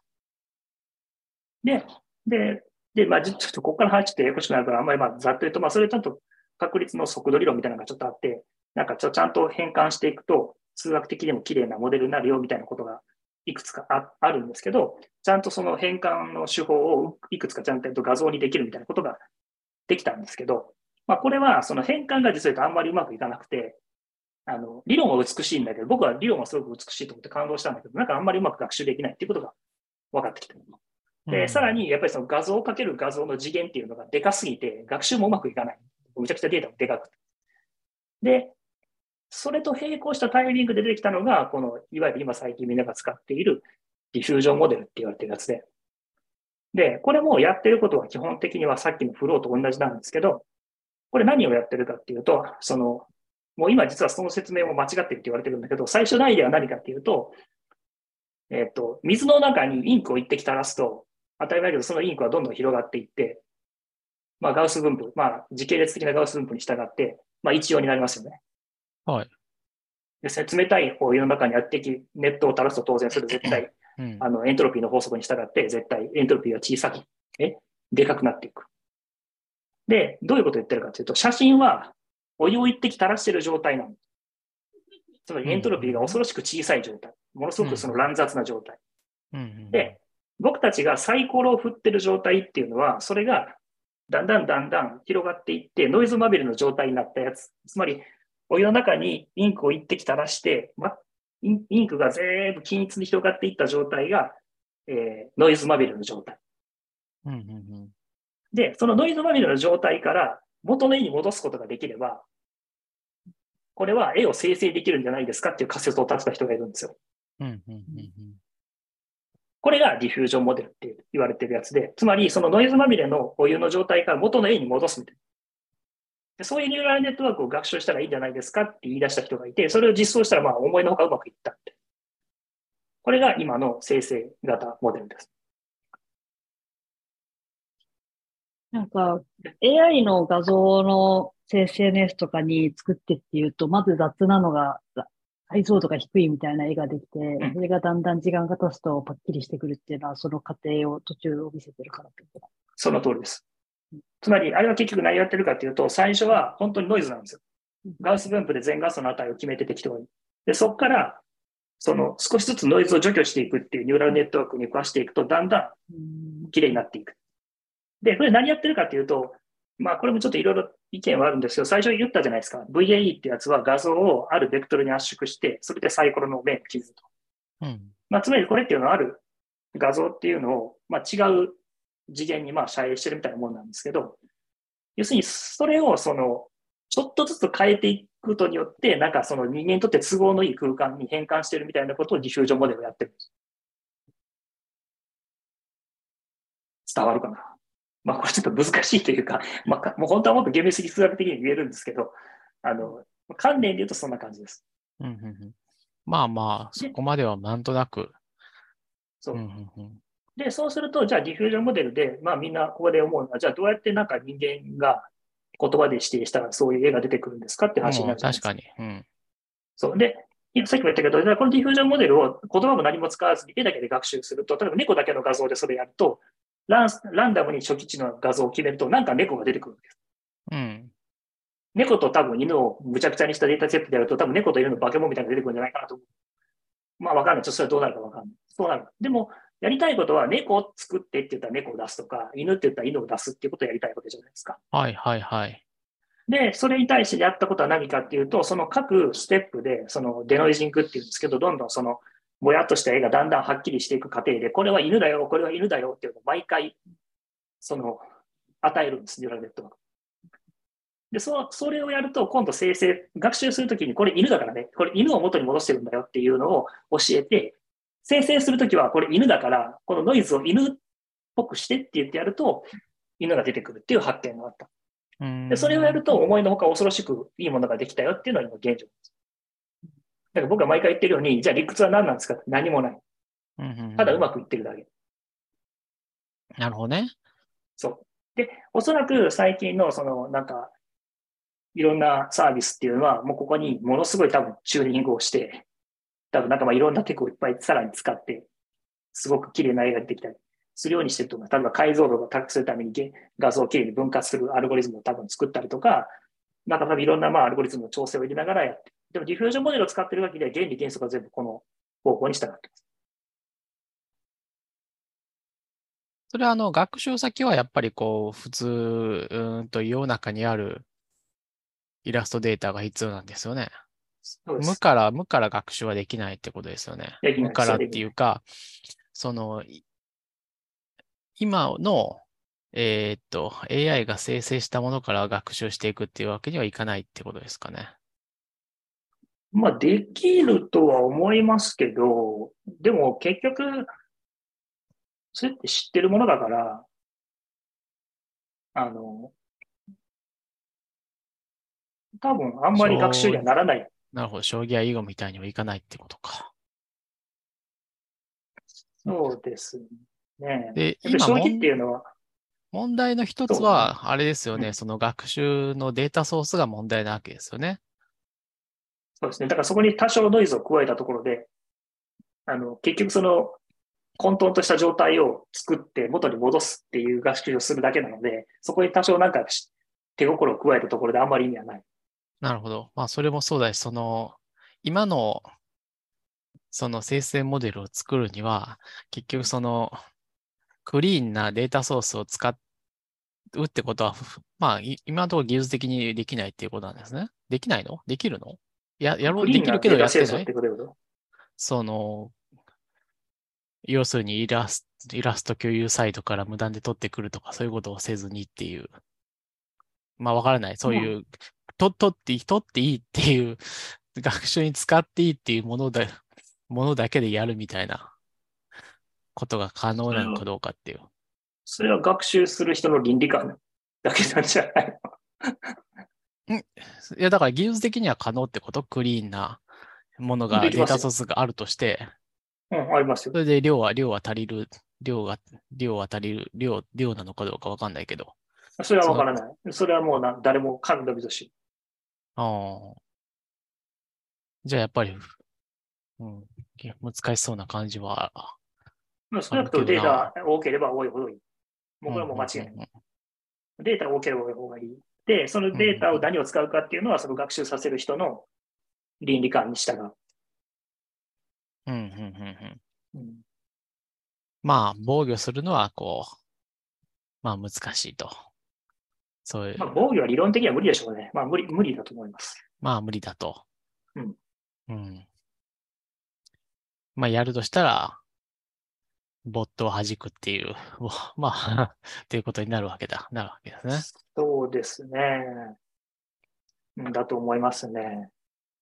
まあ、それも、それぐらいしか手が打ちようがないまあ、それもできたら結構、偉いことだしね。まあまあ、難しいでしょうね。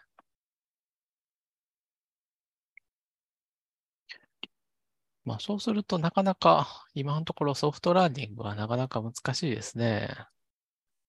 うん、まあ、多分、うん、僕はまあもなんか別の、でもこう、なんかその生成モデルっていうのはなんかそう、なんかこう、もうちょっと他に価値が出てきたりしないですかね。今はなんかその、今はなんかこう、一番価値のあるのがなんかこう、有名な人の画風で、なんか、ものを作る、あの、画風の、あの出してるのがなんかこう一番価値を持ってしまってるわけなんだけど、なんかこう、他に役立つことがああったら、あったらっていうか、他に役立つことをこう見つけていかないことにはっていう感じはあるんですけど、そうね。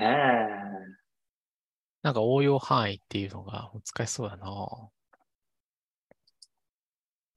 まあでもなんかもうい、なんかあと2年も1年もしたらみんな飽きて使わなくなるんじゃないかなと思ってるな、僕は。まあ、それはありますよね。そうするうと、ん単純にこう、あの、なんだろう、コードの保管みたいな形で、ちょっとした資料を出してくれ、出してくれたりとか、あとはちょっと、観察しにくい動きを、のアニメーションをつけたりとか、そういうのに使われていくと。キャラクターのバリエーションとかにはなんか良さそうですよね。敵、敵キャラみたいな。そういうのはありそう。なんかプログラミングでもそういう、それは使うんですよね。あ、俺なんか喋ったらノイズダミー乗ってた。データをいっぱいみたいな。なんか今なくなった気がします。あ、多分ね、お妻がドライヤーを使ってたかもしれない。ああ、なるほど、そうかも。それはそうかもしれない。電気のノイズが乗るんだ。なるほどい。や、多分喋ってる時だけ、あの、アイソレーションが緩くなって、そこの音がちょっと聞こえるって感じ。ああ、なるほどね。まあまあでもほら、なんだろう、お音楽の自動作曲みたいなのはもうい昔に比べれば、なんつうの、ほら、 GarageBand とか使えばさ、なもういくらでも作れるじゃないですか、素人でも。うんうんうん。でも結局、まあどれもこれもなんかそんなにいいものは出てこないし、うんそんなにいいへを生み出そうって素人の人は思えないし、思わないから、なまあしばらくしたら誰も何もやんなくなるんじゃないかなと僕は思ってるんですけどね。なるほどね。まあ、それはそうかもしれないですけどね。まあ、少なくともまあ数年のうちはっていう感じですかね。そうですね。ただなんか、著作物としてちゃんとなんかどっかに上げとかないとつと、取った取られたみたいな話にはなるかもなっていう気はしなくもない。難しいですね。でも、上げると取られちゃうかもしれないんですね。作る側からするあまと。あ確かにそうかも、そうですね。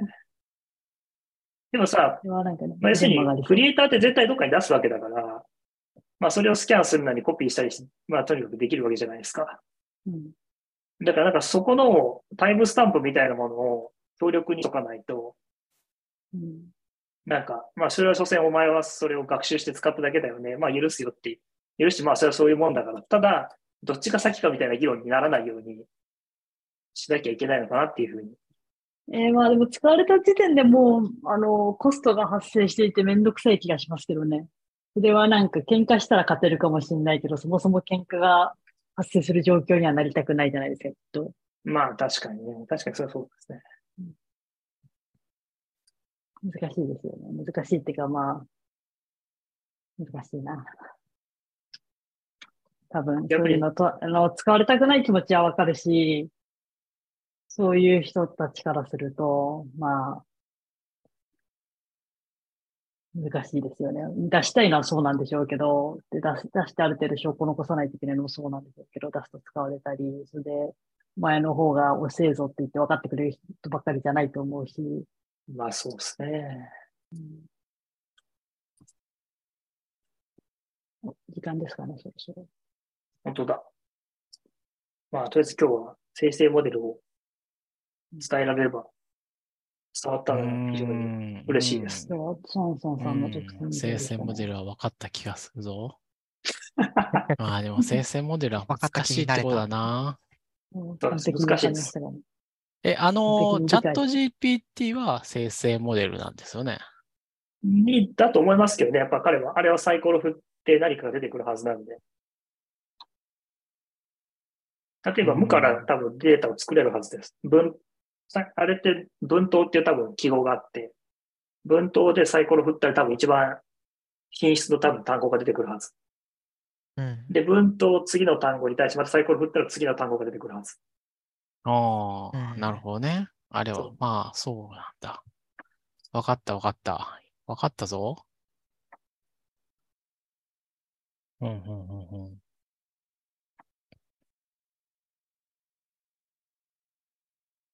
まあ生成モデルも、まあ、せまあ、生成モデルもそうやっていろいろあるわけだから、まあ、いろいろ、他にもせい、なんか、こういうのを生成したらいけるんじゃないかみたいなのは発見されそうだな、今後も。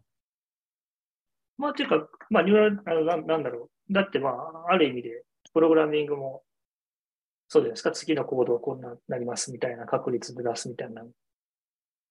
うん。じゃあなんか、リリマインダーみたいなのもでできるわけかな、きっと。え？え？いや、なんか、朝だからこれをやるんでしょうとか。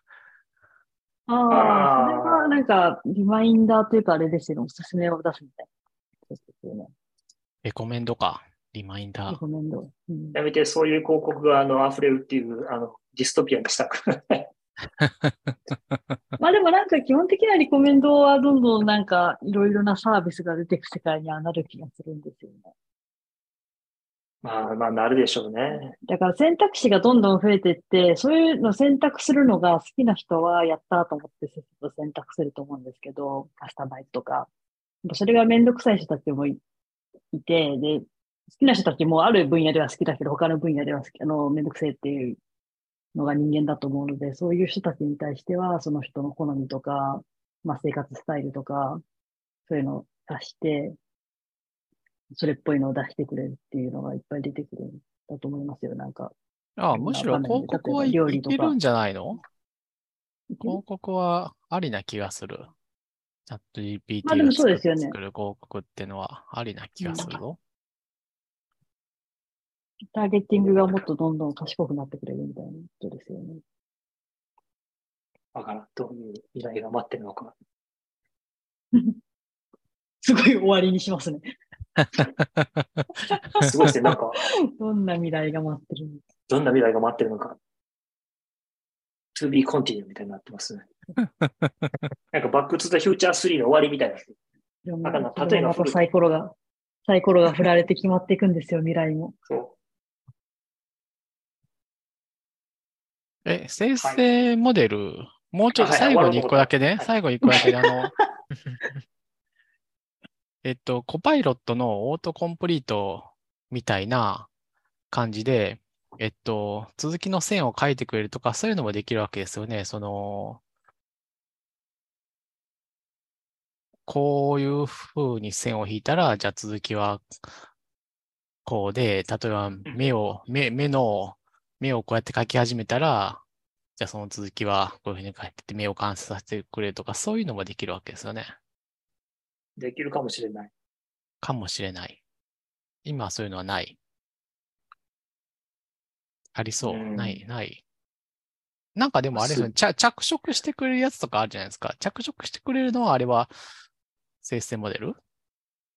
ですよね。わからない。えっと、モデル、どういうふうにやるかわかんない。つまり、あれ、あれは今の理解で言うと、線画をやると、線画を入力にして、色のついたものを生成するってことじゃないのかな？要するに文文章を入れて、文章の代わりに線画を与えてるってわけじゃない。え、なんで？この線画に色をつけたらこうなるっていうのを出してくるんじゃないの？だからそれを識別的にやってると思いますね。これ最もふさわしい色はどれですかっていうのを、それは識別的なんだ。難しいな。なんかうんゴルゴみたいに目だけ、目だけ描いたらそれに破綻しないような顔を描いてくれるとかはありそうですよね。だから結局、その、まあだからね、あの、モデルによるんですよね。だから、何もしなくても絵が作れるかどうかなんです。一番大切なの。一番大切なそのモデルが。だから、そのモデルに対して、線を一本だけ入れても、バーって絵が描かれるようなやつは、まあある意味で、生成モデルですね。うんとか、もう何もしなくても、とりあえずまあサイクル振ってあランダムに線が描いてってて、変が描けたらそれは生成モデル。うんうんうんうんあくまで、その一本絵を描い、丸を描いた後にその次に、その丸があ与えられたとした次に、それは最もらしい絵はどんなものがありますかっていうサイコロを振って決まるのが生成モデル。でうん丸描いたら、最もらしい色で塗ってくれるのは、も最もらしい色を探してくるのは識別モデル。あ、そうなの？やっぱ分かってなかったかもしれんな。いや、だからね、それはね、ちょっとね、そこまでちょっと僕も今の理論はちょっと乱暴だなって、ちょっと自分で説明しながら思ったけど、やっぱりね、すべてが確率分布で、確率として表せられなきゃ生成でモデルではない。うーニュアンんス。はわかる。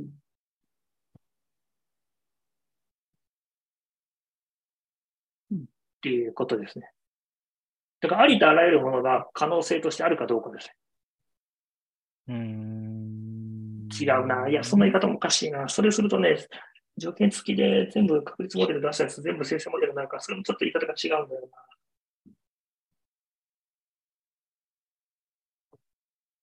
そこはね、結構難しい。実装がどうなってるか。っていうか、まあ、それのモデルがどうなってるかによるから、外からは分からんと。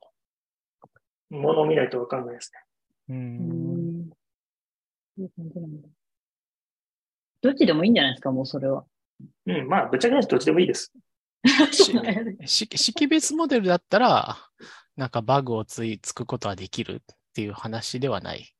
かもしれない。えっとね、えっと、だからそれも生成モデルであったとしてもバグをつけるような生成モデルはあるかもしれない。うーん。うん。それは何とも言えないけど、現状のディフュージョンモデルの場合は、なんかそういった期待的なノイズ入れてどうのこうって結構難しいんじゃないかなと僕は思っている。うん、なるほどね。うん。なぜかっていうと、その与えるノイズもランダムなんで、狙ったところにノイズを入れても、それどうノイズが加えられるかって毎回違うんですよ、学習時に。うん。そう。例えば、その、イメージ、その、いわゆるその、ほら、パンダの絵になんかノイズ入れると、馬って判定されますみたいなやつはうん、パンダの絵を入れるときの反応って絶対、確定的に決まるんですよ。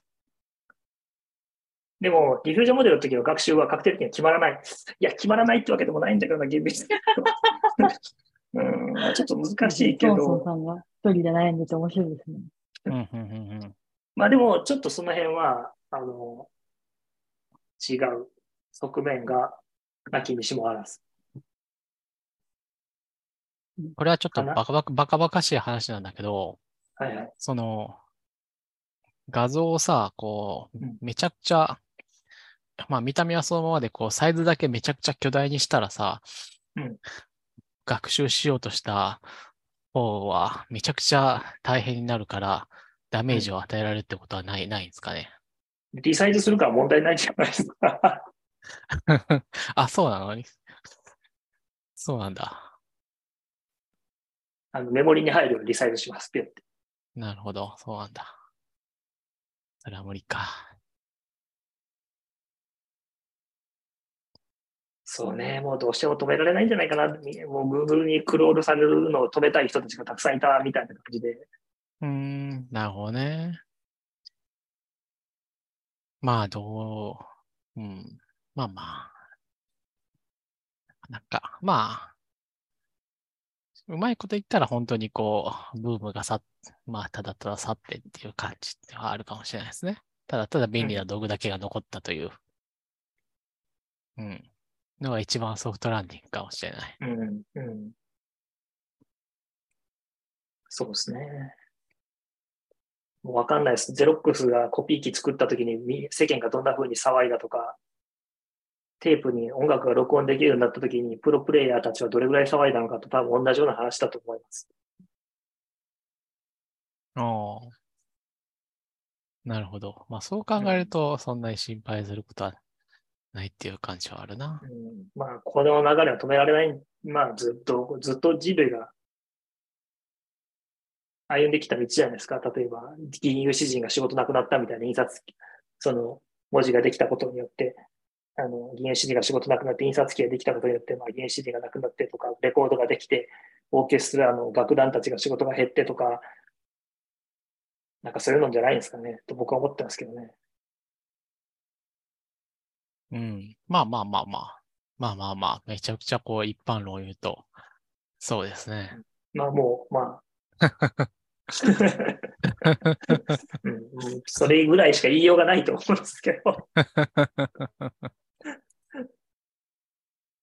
まあ専門外の話は、そうだね。しょうがないね。プログラミングは、プログラミングに関して言えば、まああれですね。便利、便利だけど、まあ、もう、もうちょいなんとかならんかったんかみたいな感じの今のところはそんな感じですね。ですよね。え、どういうこと？え、プログラミングはなんかこう、そんなこう、し仕事がなくなるまでには全然達してなかったっていうか、そうですね。多分 AI が学習する前に進化するからでしょうね。達達してなさすぎる。うん、むしろ僕は早く、僕がアルゴリズム考えたら全部、ジェネレーティブモデルでソースコード作ってほしいんだけど、全然やってくんないし、なってほしい。ねえ、なってほしいよね。全然言うこと聞かんの。うん、自分で書いた方が早い。まあ、まあ、まあ、まあ、そうだねっていう感じだね。なんか、こう、局所的には、こう、いろんなスニペットを出してくれるんですけど、うん。こう、全体的に最適なコードは出してくれなくて、最近なんか Python でこう実験のコードを書いてるんですけど、こう、遅すぎるんで、実験、実験遅すぎるんで、こう、並列化したいなとなったときに、こう、あんまりいいコードだ出してくれないんですよ。うんそれはね、もう無理だと、僕は無理だと思ってます。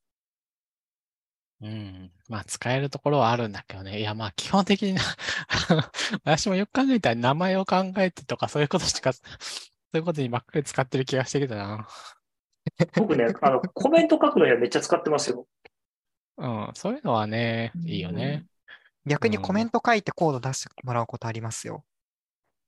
うん。それなんかうまくいった試しあんまないんだよな、僕らやっぱり。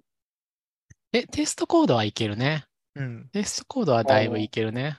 こうシナリオ的な C これ傾斜誰に呼び出すだけだったら全然いける。何 ?X と Y を入力して Z と同じことを確認するみたいなこと書いたらバーって書いてくるみたいなこああ、そう、うん。もう私がやってるのはもう関数をもうベタって貼って、これのユニットテストを書いてくださいって言ったら、まあ、大体書いてくれるて。えー、とマジで？そこまでお任せできるんだ。でさ特にあの、で、多分、特にライブラリーを書いてる場合は、その、どっちかっていうと、テストはある程度、なんていうか、以前の動作がか、あーっていうか、その以前の動作が変わってないっていうことを知りたいんですよね。だから、だからで、もその合ってるか合ってないかっていうか、どっちかっていうと、その通これを入れて、これが出て、で、テストの中のコードが通ってるっていうパターンが複数あるっていうのが結構助かるっていう感じ。それが、例えば、間違ってたとするじゃないですか。テストしてることが。うんまあ、それはいいっちゃいいんですよ。コードを変えたときに、そのテストが、あの、通ってたのが失敗だったっていうことが起こるかっていうの、起こるっていうのが大事みたいな分野がある。うんみたいな分野がある。うんで、私書いてるのはそういうのが多いから、まあなんか。まあ本当になんか確認したいところはそれ見てなんか抜けてるなってあったら足すんだけど、とりあえず一旦こう、一旦書いたコードに対してテストをつけて、その後ちょっとコードをきれいにしていくみたいななるほどね。なるほどね。便利っていう。そうそう。と思っている。また使って、でもちょっとなんか俺そういうの聞きたいな。その、コパイロットとかどううまく使ってますか？特集とかや聞きたいな。あじゃあ今度今度手元を、手元を撮影しながらやりますか。ああついに YouTube に進出ですか。うん、YouTube でも、うん。あまり乗り気ではない。いや、これでいや、いや、いや、いや、いや、いや、孫孫さんが乗り気なんだったら全然やり、やりましょう。あ、そうか、俺が先週するから嫌だな。やっぱい、や、や、や、や、や、や、や、ちょ、ちょ、ちょ、ちょ、ちょ、ちょ、落ち着こう。いや、編集、ライブ、いや、ライブでやる分には編集とかなし、なしていいっすよ。あ、ライブでやるってことね。配信するってことね。うん。あまあ、ちょっと、それ確かにいいかもしれないですね。なんか生成モデルの話とかも多分白板あった方がもっと簡単に説明できるってのもあるしうんうん、うん。な。なんかそういうのやってもいいかもしれないですね。うん、そうでしょわかった。一回なんか企画しよう。いつやるか知らないけど。う。うん。まあ、6月の末とかでいいんじゃないですか。了解。さあ、今日はじゃあもうだいぶやったんで、うんこの。辺で。勉強になった。そう言っていただけると、喋った甲斐があります。完全に理まあちょっ解した。と、まだちょっと本でも読んで勉強しますわ。それで。まあ、あの、すべて誤解を恐れずに言うとっていう枕言葉がついてると思思ってください。はい。あの、これで、なんか大学の試験の回答会達成されたのかって僕は知りません。